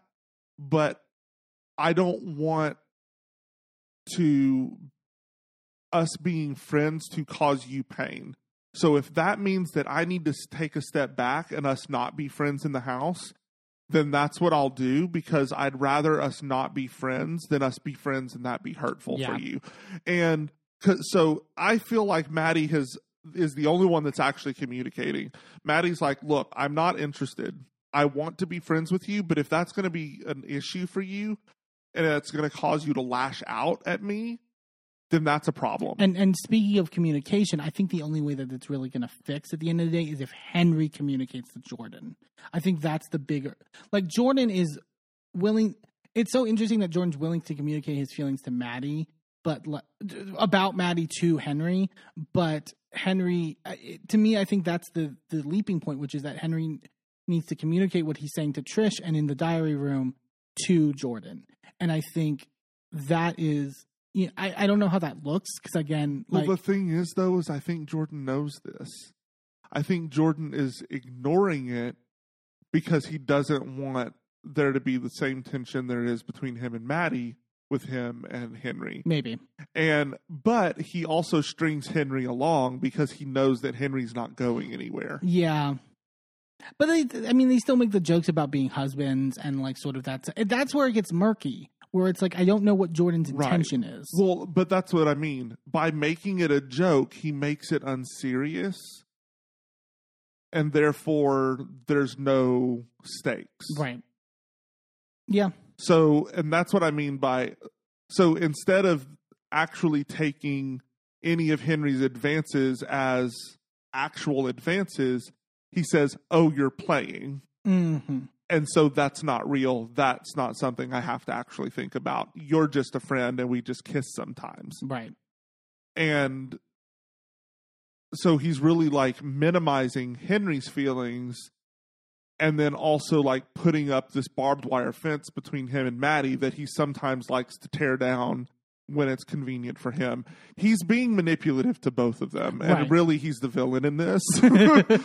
um, and it's it's kind of like like you said, I feel like I have gotten to the place where I'm frustrated more with Jordan here because it's like you're you're not being fair to either of them. Yeah. And I get controlling your emotions and I get like, you know, doing what you feel safe in. But when that starts again affecting other people's emotions, that's where you Right. have to, you know, look into it. Um, there's a, another section that I just, I feel like was a big like point of the week is that the, I just wrote the younger housemates being annoying. And I mean, it's a younger cast, but when I say younger, I'm kind of meaning Olivia, Paul, Jenkin, Tom. Like I feel that group Yeah. has really started to And I mean Jenkins kind of on the edge of it, along with. Um, I mean, when Jenkins actually like interacts outside of the garden and you know beyond Right. just like talking shit with Tom about people in the house. well, and it's um, Jenkins and Chanelle are both kind of on the edge of that group. Yeah, Um, Chanelle now apparently has been iced out. Whatever the fuck that X thing was. I was so annoyed with that. I was like, "What are you in? Are you in sixth grade right now?" I saw a comment. Or not- sorry, it's Britain, grade six. yeah, not not to spoil. I won't say the name, but not to spoil who goes home in the surprise eviction. But that person that goes home, I saw some people tweeting that now that sh- that person is gone, it feels as if that group has lost the figure in their uh, in their group that would kind of get them on track and would sort of be like pull them off the edge of their ridiculousness and sort of more annoying qualities. Well, I mean, and now that they're out, they're kind of free to do what I mean. There, there was a little bit of that. When well, I mean, we're going to talk about it. We might as well go ahead and talk about it, right? Yeah, So the so leading up to that, we'll we'll lead up to it. So, um, uh, Big Brother calls for someone to come to the diary room, and Noky goes. Oh, we want to talk about that now. Okay, yeah, yeah. Yeah, because it kind of leads into that, and it's all part of the whole conversation. So Noky goes to the diary room and gets given a special secret assignment. She becomes a possessed house guest. Uh, Because this in- is the Halloween in the. Halloween, uh, you know, week. Um, so she becomes a possessed house guest. She has to recruit one of her fellow housemates um, to go um, open a secret uh, room in the big bathroom uh, in the middle of the night without getting caught, and then they make uh, nominations for a special eviction. Right. Um, she doesn't know that beforehand. She just knows get somebody middle of the night, don't get caught. Um, so she picks Trish. Um, they manage to get out of the bedroom in the middle of the night. Um, Jordan notices them leaving, but doesn't say anything. Yeah. Um, and they go and uh, have to stand at opposite ends of the bathroom in the mirror, like chanting the word Halloween until like a secret door opens. They crawl through um, and are in like this spooky, like gothic kind of Halloweeny decorated room Right. um, where they have to pick three house guests to go up for eviction. Yeah. So they end up what they end up deciding to do is that they decide, okay, Trish, you pick your one, Noky, I'll pick my one, and then we'll just g- g- jointly pick someone. Right. I think they also should have said we also should put one person to the side that we are saving. That we are saying you can't put this person up. Yeah, I mean that would have helped with what ends up turning out. Yes, 'cause I Tri- think I think if I were in the situation, I would have done it. But it was also number one. It was the middle of the night, Yeah. and they also were limited on time because they needed to get back in the room before someone notices they are gone. Right. Trish ends up picking Olivia. Um, Noky ends up picking Dylan, and they both decide to go on with Kerry. Right. um uh spoiler alert they do they go throughout the week, the day of like sort of their biggest fear moments or like having to face their biggest fears it gets down to where it's down to dylan olivia and Kerry and then they get basically surprised that one of you will be evicted and then immediately Kerry is sent home. Yeah. So Kerry goes home. I so I we'll get Kerry to, is that mother figure, right, for the younger people of the group. And I guess that like the the whole, whole omen that Farida spoke over her Yeah, yeah, yeah. a- and you trying to relate to the younger housemates is going to get you in the end sort of thing. Um you know, kind of ends up being true, but like that's not what Farida was saying. But my point, but my point being like now that they don't, because at, at least Kerry would be like, Hallie, stop it, Olivia, stop it, like you're being like, Right. like do that sort of like motherly sort of thing. Now with her gone, I think they're going to really run rampant, and I think like that's they already were. There was the mo- like like Paul. and- There was that moment where Paul and Olivia were being way too fucking loud in the bedroom, where I was literally getting uncomfortable. That like Dylan and Kerry and I forgot who else was like very clearly trying to sleep Yeah. and it was just like what are you guys doing like just fuck off like Yeah. like genuinely like i don't like and then so there's and also there's all this dynamic still with the food and stuff like that with because they were running low once they were getting to like the budget uh, or the um the shopping budget task and stuff like that and like there people were annoyed because they took like lettuce at one point and decided to just like throw it on Kerry in the bed Yeah, it's like I didn't. Here's the thing: I would have been irritated by that too, but I don't understand why it was that big of a deal. Like you're being silly. sure Who gives a shit? And nobody's just going to sit and eat lettuce. That's not happening. So it's not like they were being that wasteful, but It was also a- it was just it's irritating. Fuck It's- you. What are you doing? And it's a compounding of things. Yeah. And Tom was also involved in that. And I agree with people who are like, I'm hoping that Paul goes home this week because I I think Paul is bringing out the worst in Tom. oh, I think Tom is just a um, little sniveling brat.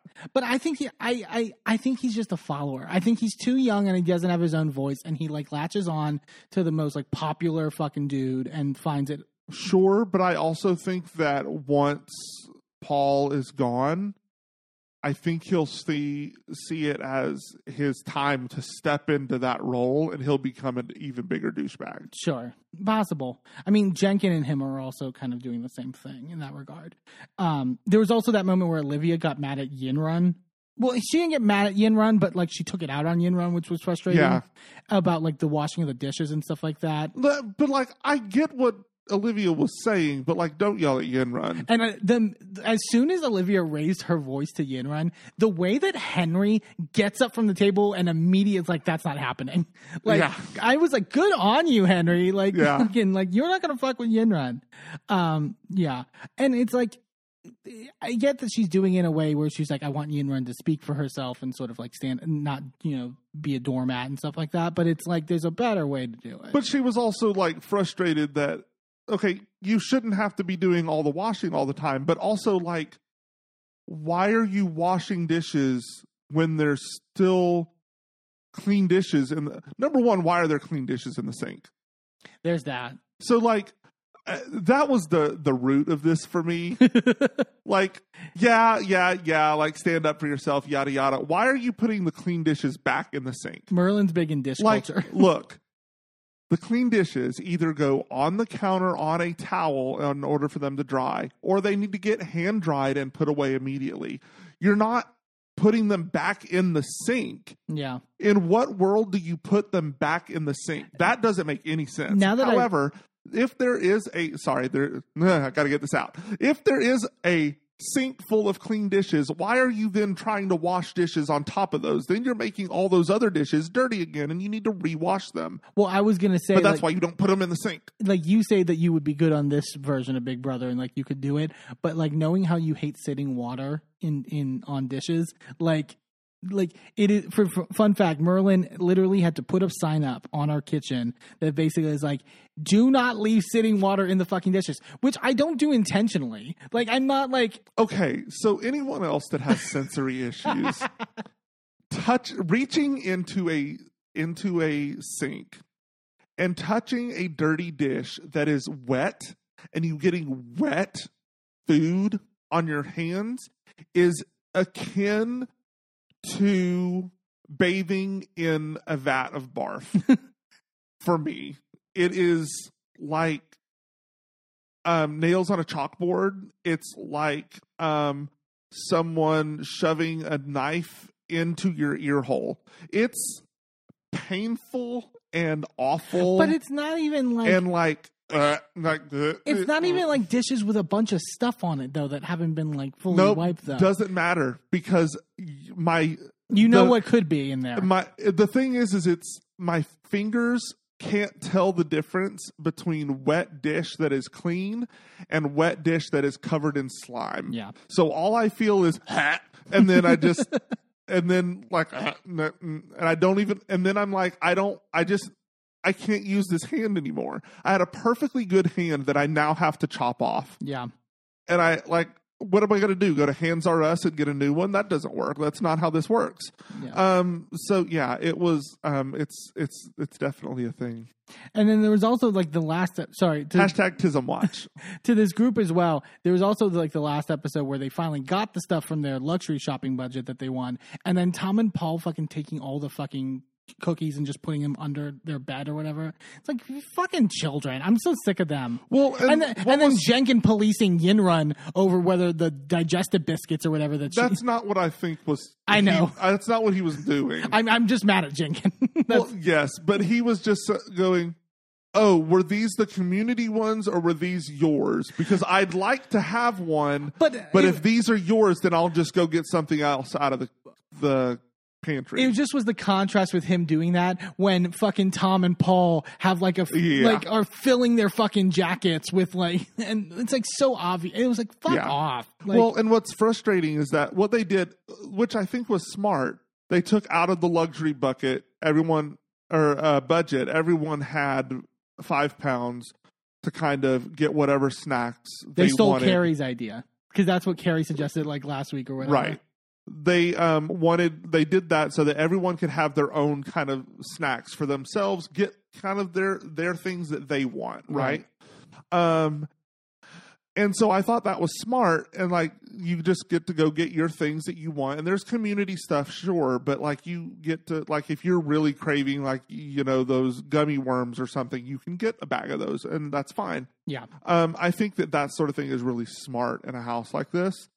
Um, but what was happening was everyone was getting their individual things, and then um, Paul and Tom both got out of the community stuff like another like big load of stuff and like hid it away for themselves as well. And it's like fuck y'all. Those Yeah. are the skinniest motherfuckers in this goddamn house. y'all don't need more than three calories a week. You're fine. They're really the worst. I, I, I well, no, no, they're not the worst. There's one more. We'll get to it. Um, I want to also go through some of the other missions that have happened uh, this week, like the smaller stuff. They did the the Big Brothers Big Catwalk, uh, which I thought was a fun challenge. Oh yes, I loved that. Basically, they had to like memorize like the path on like this catwalk, or they were going to get shot with like paint and like. Poor Kerry. oh, Kerry took the worst of it. because Kerry was stuck at the end of the right in the middle of the end of the catwalk, um, or at the front of the catwalk. So every time that anyone else got hit with the with the slime, she got hit with it too, Yeah, because there was nowhere for her to go. Like she's just sitting there in her scooter getting drenched. and that led to that minor disagreement where Dylan and and it was like Dylan getting into the shower first or whatever, while Kerry was because Right. they, 'cause they have like a specific disability shower for Right. Uh, like because Dylan you know with his you know being an amputee and like Kerry needing accessibility and stuff like that. So it's like and and Kerry was like really upset about that. Dylan was like playing it that like because this was before Hallie went home. Right. And he was basically being like, I think it was her trying to make me look like a villain, um, so that they would maybe vote me out and save Hallie because no, it's because Hallie. she was drenched and you had like a little bit of slime on you, and she also has more mobility issues than you and can't hold herself up if she slips on the slime that you leave in the shower. yeah, So, like, let her clean off. And the- then you can clean off after her, or you can also use the regular shower, and you're fine. yeah. But this also led to the trend that where it's like the biggest fucking game players and the ones that talk so much shit about other people and are like in, like I said, in the garden whispering about, well, I think this person's playing the cameras, and I think I think Noky is, you know, you know, trying to be two faced, and you know, it's a backstabber or whatever. They're the biggest game players, Yeah. and they pin game playing on people who I, I don't believe they're doing. I don't believe Noky's a game player. I really didn't even believe Kerry was that much. So this this leads to something that I'm very confused about. Um, do the do the housemates on Big Brother UK not realize that this is in fact a game and that they are all playing said game? Like I get that it's supposed to be I get that it's more of a social experiment than the US version, right? Right. The US version is very faced or very focused on comps. I understand. But they it's still a game. But also- like someone still wins at the end and they win money. Like there's a cash prize. So like I I don't know about you, but if I'm going into that house, I'm going to play the fucking game. But it's such a. But the thing is, it's such a reverse self fulfilling prophecy where you're all talking like you're you're whispering like, "Oh, I think that person's playing to a camera," and I think that you talking about gameplay is not going to help you win the game. Like, what's, Right. like you're all like discussing like who's the biggest game player. Meanwhile, fucking Yinrun is going to run away with this fucking win just for being adorable and like sort of like being herself in the house. also, like by you sitting there and shit talking people behind each other's backs, you're playing the game. Yeah, it's but the, and like Jenkins the worst offender of it. Oh, yeah. it's like spend a little more time, and maybe uh, you do, and it gets cut or whatever because it's the truncated episodes. But like maybe it's more on the live feeds, and I think there's moments, but it's like spend like half the time you do like strategizing with Tom and Chanelle in the garden on just interacting with people and like showing yourself as a person. Well, I mean, in his entrance package, Jenkins did say, "I like a bit of hot goss." Yeah, that's true. But like, I mean, maybe that is who he is. I don't know. But it's like if it's for strategy purposes, it's No, not I think he's just a gossip queen, yeah. which is fine. But like, don't be so bitchy about it. hmm Like, if you're gonna be gossipy, be more fabulous. Right. You know, like you can't be as mean and angry about like because he seems so upset about it. Yeah. Like, I think if you were just like, if you were gossiping more about the whole love triangle thing, I'd be fine with that. That if you were gossiping about drama, yes, please, thank you, narrate this house. Fabulous. But you're not doing that. Yeah. You're you're not you're just bitching about people supposedly playing the game, which And is al- what you're supposed to do. And attributing like n- either narcissistic or like cunning or you know devious characteristics. I'm not trying to make it this, but like to the two black women in the house, who I really don't think are any of the things that you're describing. Also, let's talk about the villainization of the two black women in the house. Let's let's get to it because well before we do because I think that one thing that plays into it. Another mission was the kiss cam, oh, um, oh, right. I forgot about that. which I I love that challenge. It was no one kisses. It really is a testament to like kissing really isn't that attractive when you like just do it against like a clear wall. it's not. It's not pretty. But one of the things that plays into it, I feel, so they all then like they all do it and everyone's laughing. Except. Jordan. except Jordan, because of course Jordan's not gonna do it. Um, and then they all have to vote on who was the who was the best kisser, quote unquote. Also, uh, is it just me or should he have had a punishment for that? I don't think it should. I mean, Refusing to participate in a challenge, in a task? You could say, Usually you would get a punishment for that. you could say that, but it was. I, I guess if it was a, a budget challenge, that would be one thing. This was just more of an innocuous sort of challenge that was Yeah. for like a, a special reward or something. But I'm I'm more surprised that he's not getting nominated because of it. You know what I mean? Huh. Okay. like that that is the more shocking thing to me that they just like yeah it's jordan like you know but back to it so they have to vote for who they think was the best kisser paul writes olivia's name down on the Oh, whiteboard I forgot about all this And- bullshit. and noky notices it and, and it's like you want to switch that right and he's like fine i'll write tom or whatever it was and, and she's like yeah i would switch it because and i didn't fucking know this paul has a fucking girlfriend at home what? Wild. Wild. And it, and Noky was telling told Olivia this, took it to her, was basically like, yeah, I he was like writing your name, and I told him you need to change that. And and Olivia, and it, I think it was a good and a good friendship move by Noky, which Olivia then will not reward her for later. Besides the point, because Olivia is like, I don't really. She says I don't really like play into Paul's flirtatiousness, and they do. And she's like, I think it's just like a brother sister thing. Like that's our dynamic. I think she does play into it, but that's just me. But she thinks it's mo- it's not sexual and it's not like I don't believe that. But But, it- yes, that is what she says. But it doesn't matter. But like, and Olivia says this, like, it doesn't really matter what it is. yeah, It can be read like that, right. and you have. And Noky's point was like, if I was Paul's girlfriend at home, I wouldn't like it. Well, here's the thing. I don't give a shit about what Paul's girlfriend thinks. Sure, The issue more is that it's not going to blow up on Paul. it's going to blow up on Olivia. It's going to blow up on Olivia. Olivia's going to get painted as a homewrecker. And that's going to give people the excuse to get to vote her out if she's up for elimination. right. That's the problem for me. Like Paul, what happens in his relationship back home is nobody's business but him and his girlfriend. Yeah.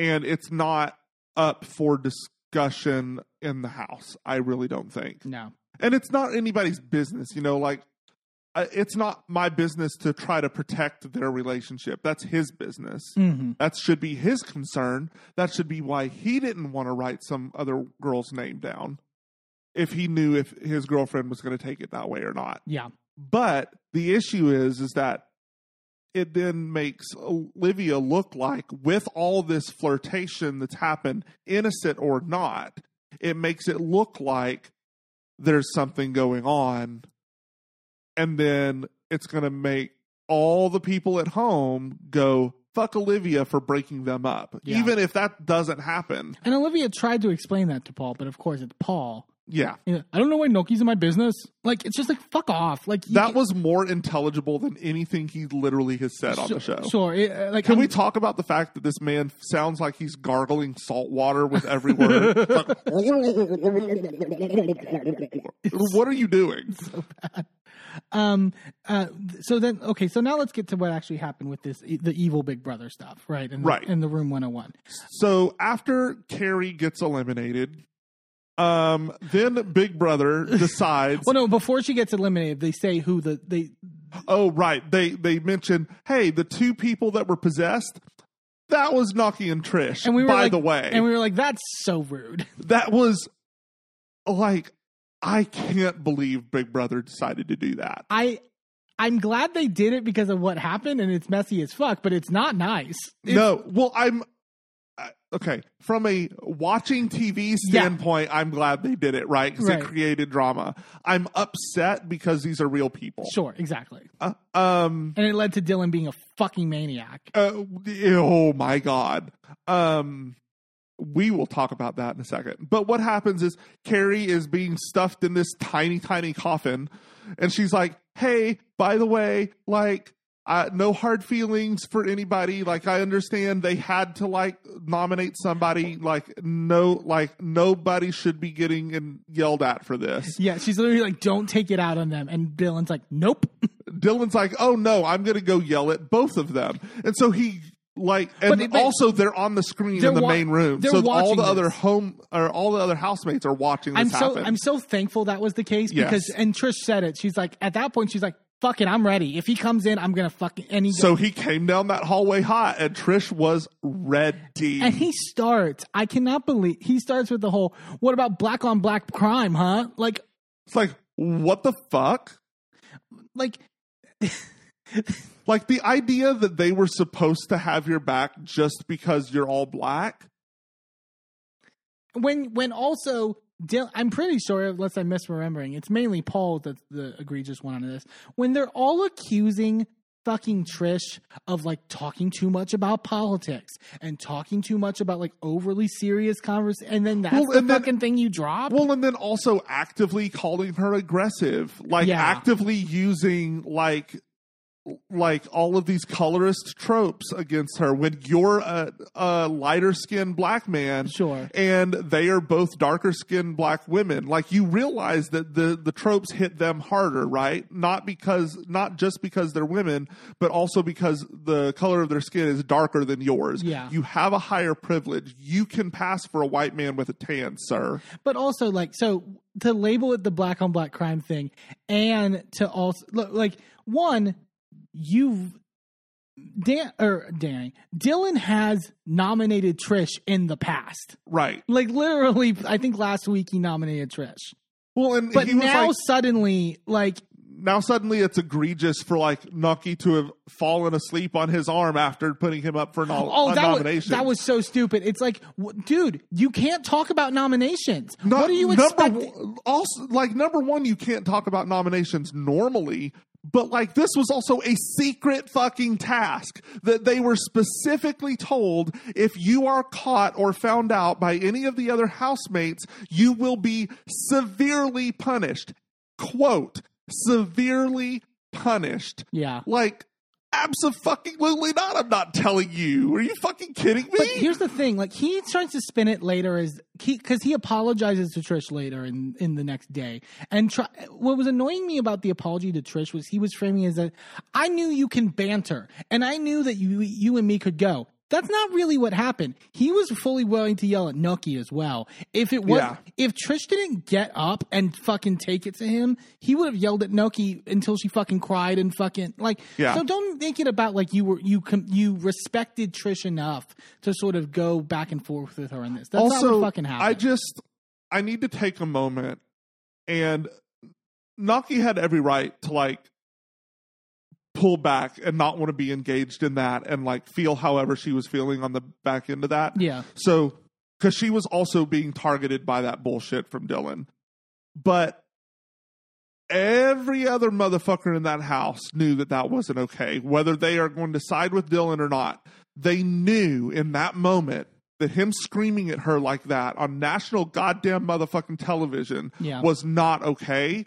And the fact that not a single motherfucker got up in his face and said, You're not going to scream at this woman in this house. And, and like, Yeah. ooh, that got me so hot. Jenkins Like, tried to diffuse, but it didn't go far. but he didn't move. Like he should have gotten up and gotten in his face. Sure. Because the way that I would have been off that couch, the second that he walked through that door, I would have been like, "You need to turn around and go. Go to the diary room. Get out of here. You do not need to be in this room with how hot you're coming in." The issue is that the the people closest to Trish aren't the people to do that. Like Yinrun and Henry Jordan, they're not going to be the ones to like. Sort maybe Matty could, but like, Maybe, but Matty's also a more of a a let's have a calm conversation. yeah, yeah, yeah, yeah. and let's have an educational moment. And when people are heated, they're not going to be. That's not the time to do that. yeah. Like somebody needed to stand up because at the end of the day, it is extremely hard to not just watch a a man screaming at a woman like that. That's fucking not okay. But the fact that the, that is a black woman at the end of of that, no matter who he is, Yeah, yeah, yeah. the fact that that is a black woman getting screamed at like that and nobody fucking I was heated. Well, also to then I was so angry that nobody like got up and was standing with her. But then also in certain nominations that came after that, act, either at the worst making it a mutual fight, like Right. making that it was they were mutually aggressive. Right, because there were some people that like who was it that Tom put, literally nominated Trish because of how aggressive she was in the fight, but didn't nominate Dylan. Well, there was wasn't there somebody that nominated both Dylan and Trish? Yeah, Who I- was that? I forgot who it was. But like, what are you doing? It's like I Some- don't. I can't. like that's some both sides bullshit. There was no way that Dylan wasn't in the wrong in this. And when they cooled down for like a couple hours, and then they had the meeting around the thing where the, where Trish then laid out what exactly happened in the nominations thing and how she didn't actually vote. That well, Noky and then they started accusing her of lying. Yeah, they're like, "Oh, I don't believe that. It's like, fuck off. They're really, gonna- they're gonna, it, when Olivia and Paul and that eventually get evicted, whenever they need, they're gonna play that clip of Yeah. what actually happened. Well, and here's look like idiots. here's the thing. This is where we start talking about implicit and explicit bias, right? Right. Like, I do I believe that any of the people involved in Dylan's side of this, especially Dylan, like he can't be racist again. Like he's a black person, he doesn't have the power and like needed to be racist. Sure. But He might be ignorant. Right. Very and he can definitely participate in colorism as a lighter skinned person.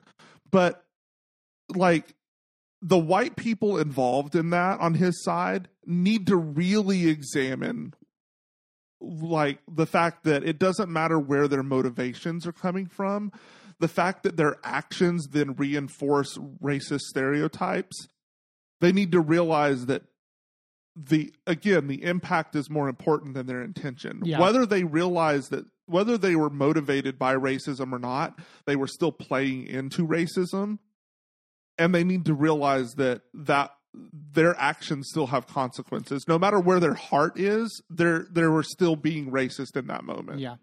I also want to take time to also just like commend Trish of just like how she handled that fight. Like she fucking tore his ass up left, right, and fucking sideways during that. she couldn't have been more in her power if she had levitated off of the ground like fucking storm When she sat back down and was just like fucking fake ass bad boy, it's like it was so good. And then when the meeting happened, when she explains it, the way that Dylan tried to like manipulate this is like, I want, I, you know, I wanted you, he basically was framing it initially as like, I wanted you to explain it to me when I came in, and then you started getting aggressive with me. And it's like, that's not what Uh, fucking happened. absolutely not. You came down that hallway with fucking smoke on your heels, motherfucker. She, and she lays it out. We saw you in the fucking room revving up and saying Yeah. that I'm you're going to tear them apart. So I matched your fucking energy. And then at the part where he goes, You called me a dickhead. And she goes, Because you were acting like a dickhead. yeah. Like, it, pretty fucking simple. And the way the room just went silent because it was just like, yeah. there's no disputing that. Yeah. And as much as we want to praise Trish for standing in her power, again, we like, there's no like, just because Noky backed down from that fight does not mean that she was weak or like No, no, not in like she was protecting herself. She was doing what she needed to do in that moment to to survive it. This narrative also that like Noky turns on tears and is like sort of like she's a game player in how she use utilizes her like emotions and stuff like that. I think she's just measured. I don't I, I would say in previous weeks I had clocked that she's very measured and very um uh intentional in how she expresses She's herself. pageant trained. But she's pageant trained. Like it's going to be very difficult to remove that training and just be a especially when you know you're on camera, right? It's very hard to like Yeah. remove that knowledge and just be comfortable. Yeah. So I'm not going to blame her for being measured, for being intentional with her displays of emotion, but, I don't think not- any of it's fake. It's not, I don't think it's any of it's it's not nefarious, Right. Like that's my bigger thing. It's just like, and the the amount of time that people like Paul and Tom were like, she says one, you know, she talks shit about you behind your back, and then to your face she doesn't say it. I'm like, when, when has that happened? like honestly, Unless I'm misremembering. honestly, it it's very like this is not to be disparaging, but it's very similar to Anfisa on House of Villains. I don't hear a lot from Noky. Yeah, really. Like I don't like I don't hear her whispering in a corner about people, and if she were doing it, it would be on the screen because that's some dramatic shit. yeah, So, like the fact that we're not getting that from her means it's not happening. Yeah. You're making shit up in your head. And again, why are you doing that? You really need to examine why you feel like this darker skinned black woman is nefarious in the way that she displays emotion.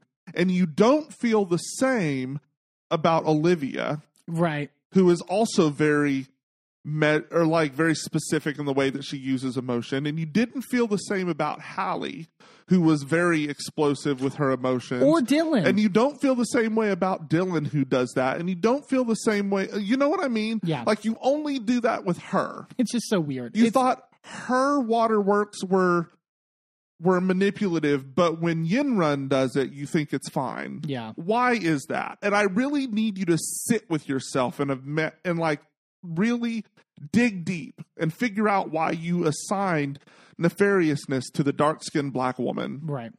Uh, let's go to some lighter moments because I mean it was intense and we were very like you know it, got me heated this Oh, week. Like oh, I just I can't. There were a couple like sort of like uh, small like sort of uh, things that I noted. That I thought it was interesting that getting a little background of Jordan that we got like uh, offhandedly, uh, where he brings up his dad and he talks about how he he refers to him as a retired heroin addict, meaning that he he's died from Right. heroin. Um, and and I thought that was really interesting. I And- also thought it was weird that people were getting mad at him about that. It's like, oh, were they? well, people were a little bit like It's like it's turned off by it, and like it's, it's, like, callous or whatever. But yeah, but it's like number one, it's Jordan. Number two, it's his trauma. He's about to. He's allowed to have dark humor about the trauma he's been through. Yeah, and, and you he- don't get to judge him for that. And I don't think he had much of a relationship with him. And also, so he talked because he brought it up because it's like he has a lot of half brothers. Yeah. and he said the way he puts it that he that his dad was very generous with his sperm, which is such a fun way to put that. um, but no, I just felt, I thought that was really an interesting depth to his character that I think we hadn't Yeah. gotten before. Um, one of my favorite just audio moment. So we haven't talked much about like the Big Brother narrator, which is so iconic. yeah, Day 14, 607 the p.m. end. So, but this was one of my favorite.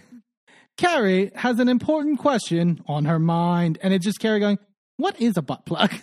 I forgot about that moment. It was so good. so funny. And then also Kerry, oh god, Kerry putting the plastic tray in the oven, and it just oh melted. oh my god. How embarrassed she was! I would be so fucking embarrassed in that house doing that. It's one thing to do it in your home, Yeah. but it's like when you have everyone's relying so heavily on food. Well, especially when she has talked so heavily about, you know, when Dylan finally goes home, I'll take over the cooking because I just don't feel comfortable going in there and cooking when he's in there, but I'm totally happy to go in there and cook. You know, and it's like she's talked a big game this whole time about her cooking ability, and then the first time she does something in the kitchen, it's this. Yeah. It's like, what the fuck, Kerry? Speaking of cooking, I lo- my favorite uh, confessionals uh, this week were Henry's when he was just ranting about Dylan's cooking and him always cooking. All we eat is chicken, chicken, chicken, chicken, minced chicken. What about some veal fillets? and then at one point, it's like, "Where's the langoustine? Where's the?" Where's the Langoustine. What part of economy budget do you not understand? such a pretentious fuck. Oh God. Um, I also really liked uh, in like one of the more serious ones where Trish was talking to Henry and Jordan about her uh, stories and immigrants Mhm. coming from another country and like sort of like the trauma that comes with not being fully accepted into your new home and like Yeah. sort of having to justify it. I thought that I can't even put into words how she put it. She put it so well and like, Yeah. you know, had such an educated view on it where it was like I I would encourage people I, th- I if the clip is around online to look at it because it's actually so well put. and Like, i i really like um i know that like our situation was not the same but i felt some parallels there mhm. like in the way that we felt like we had to leave texas because of the politics because we didn't feel like it was safe there for us anymore very similar to where her father felt like it was no longer safe for them to stay in their country and they needed to move in order to make a home that was safe. But it's like you at that point you have to give up ever going home again. Yeah. like that is something you have to mourn. Like it's one thing moving across town. You can always go back and see the things. But until things change in texas i don't feel safe going back there and i know you've gone back um once since then but it's a little bit different um in that you're not visibly queer right. i am very visibly queer I can pass. um and so it's just it's it's a different um Yeah, no. different thing and so like i very i identified with that part of her story like feeling like you have to mourn your home Yeah. and uh, luckily we have been very accepted and loved here in pittsburgh and we love pittsburgh um and um i look forward to staying here forever um but i don't know it's just it's one of those things you just it's a little heartbreaking thinking that you'll never go home again yeah. And i, I really identified with that Um, and then, oh, and then much later, the fact that Chanelle thinks there's two moons on Earth Oh or God. multiple moons at the very least, because the one in Australia is up at one point when the Her tracks have to be attached too tight. Like there's something going on. so it was like the way they were just like no but like but you understand that like so i forgot i think it was even paul had to be like so this is how the earth looks and so the moon's here and it's like the fact that paul is like explaining this to you i was like I just I can't.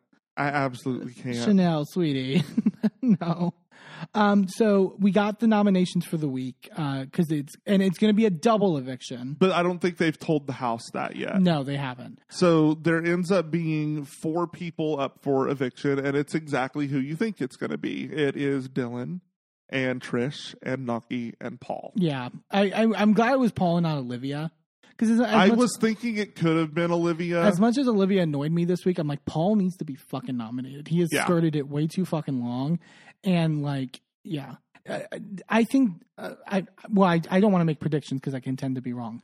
I would be shocked if Dylan doesn't go home. My worry is who goes home with him, right. and my hope is that it's Paul. Paul has basically said, "I'm ready to see my family." So, Well, and we've Bye. had and we've had get Paul out chance.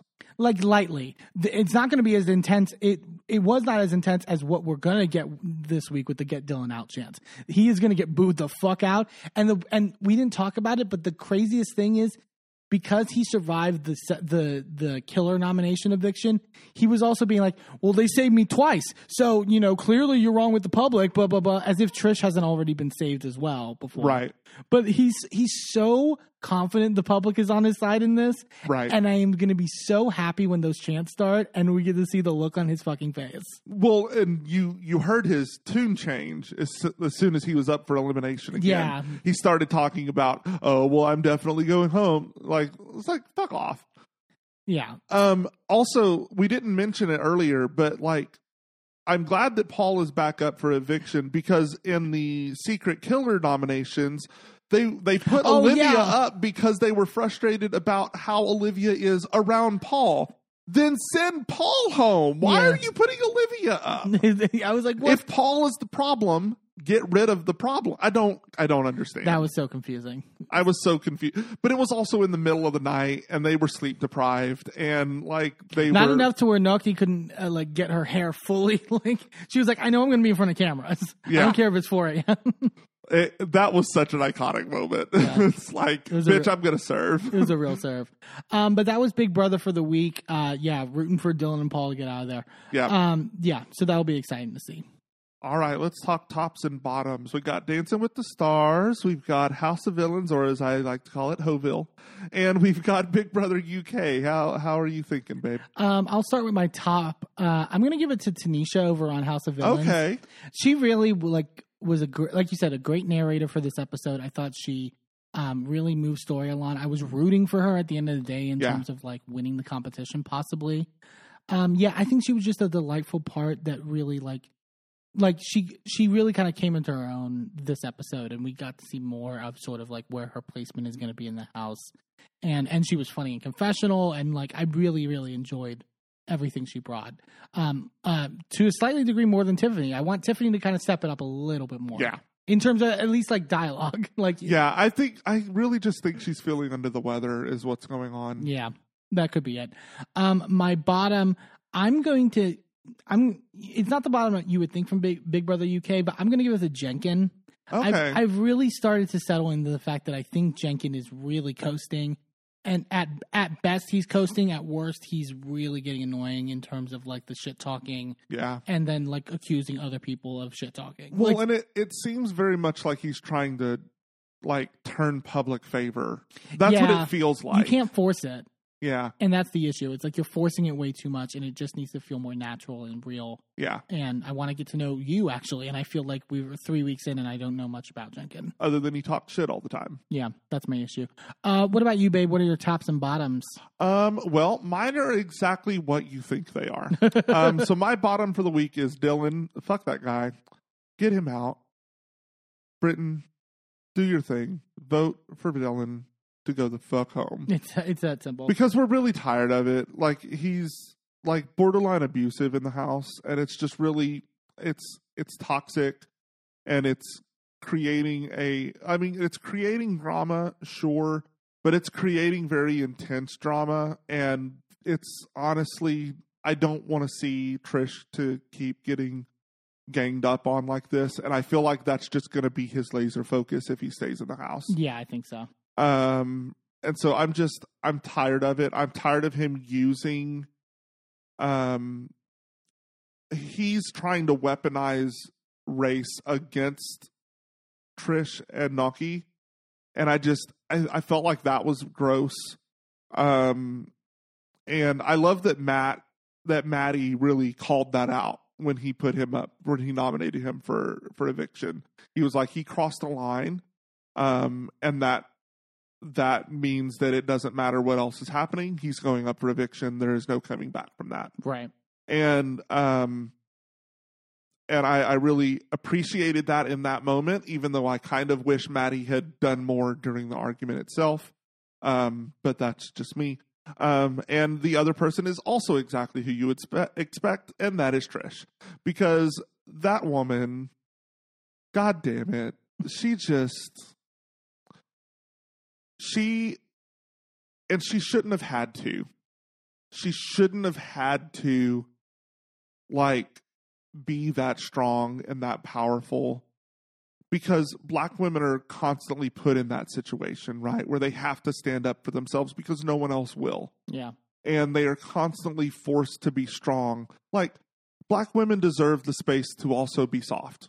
They shouldn't have to be strong all the time. They shouldn't have to be hard all the time. And yet they are constantly under attack in our society. And they are constantly put in a position where they don't have an option other than to constantly be on the defense. And that in and of itself also plays into that racist narrative, right? Of of the aggression, right? It gets turned back on them. It, their defensive self gets turned back on them in a way that paints them as aggressive and paints them as shit stirrers and all of this other negative bullshit Mhm. that is just that bullshit because if we would leave them the fuck alone for three seconds, we would be able to see that there's so much more there, right? Than these racist stereotypes that we paint them with. Yeah. And I I love how how soft she is with Henry and with Yinrun and with Jordan. And I love seeing that side of her. I love that we've gotten to see that side. Um and it's it's beautiful to see all the different sides of her because I feel like she's been painted into a box and she's done everything she can to completely demolish that box and really show us that black women are multitudes. You know, they are everything that everybody else is, you know, and they have the full breadth of humanity just like every everyone else does. Um, and I really just love that she has decided to just be herself and fuck everyone else and fuck everyone else's expectations on her and um, it's just it's really inspiring and beautiful to watch hey thanks for tuning into this episode of a gay and his Enby Join us next time for more of our recaps and hot takes. And be sure to subscribe and leave a review wherever you are listening. And check us out on our social media at A Gay and His Enby on all the platforms. a special shout out to shane ivers who wrote pulsar the song we use for our theme I'm Eamon. i'm merlin and, And we're out. This show is a member of the Sorgatron Media Podcast Network. Find out more at sorgatronmedia.com.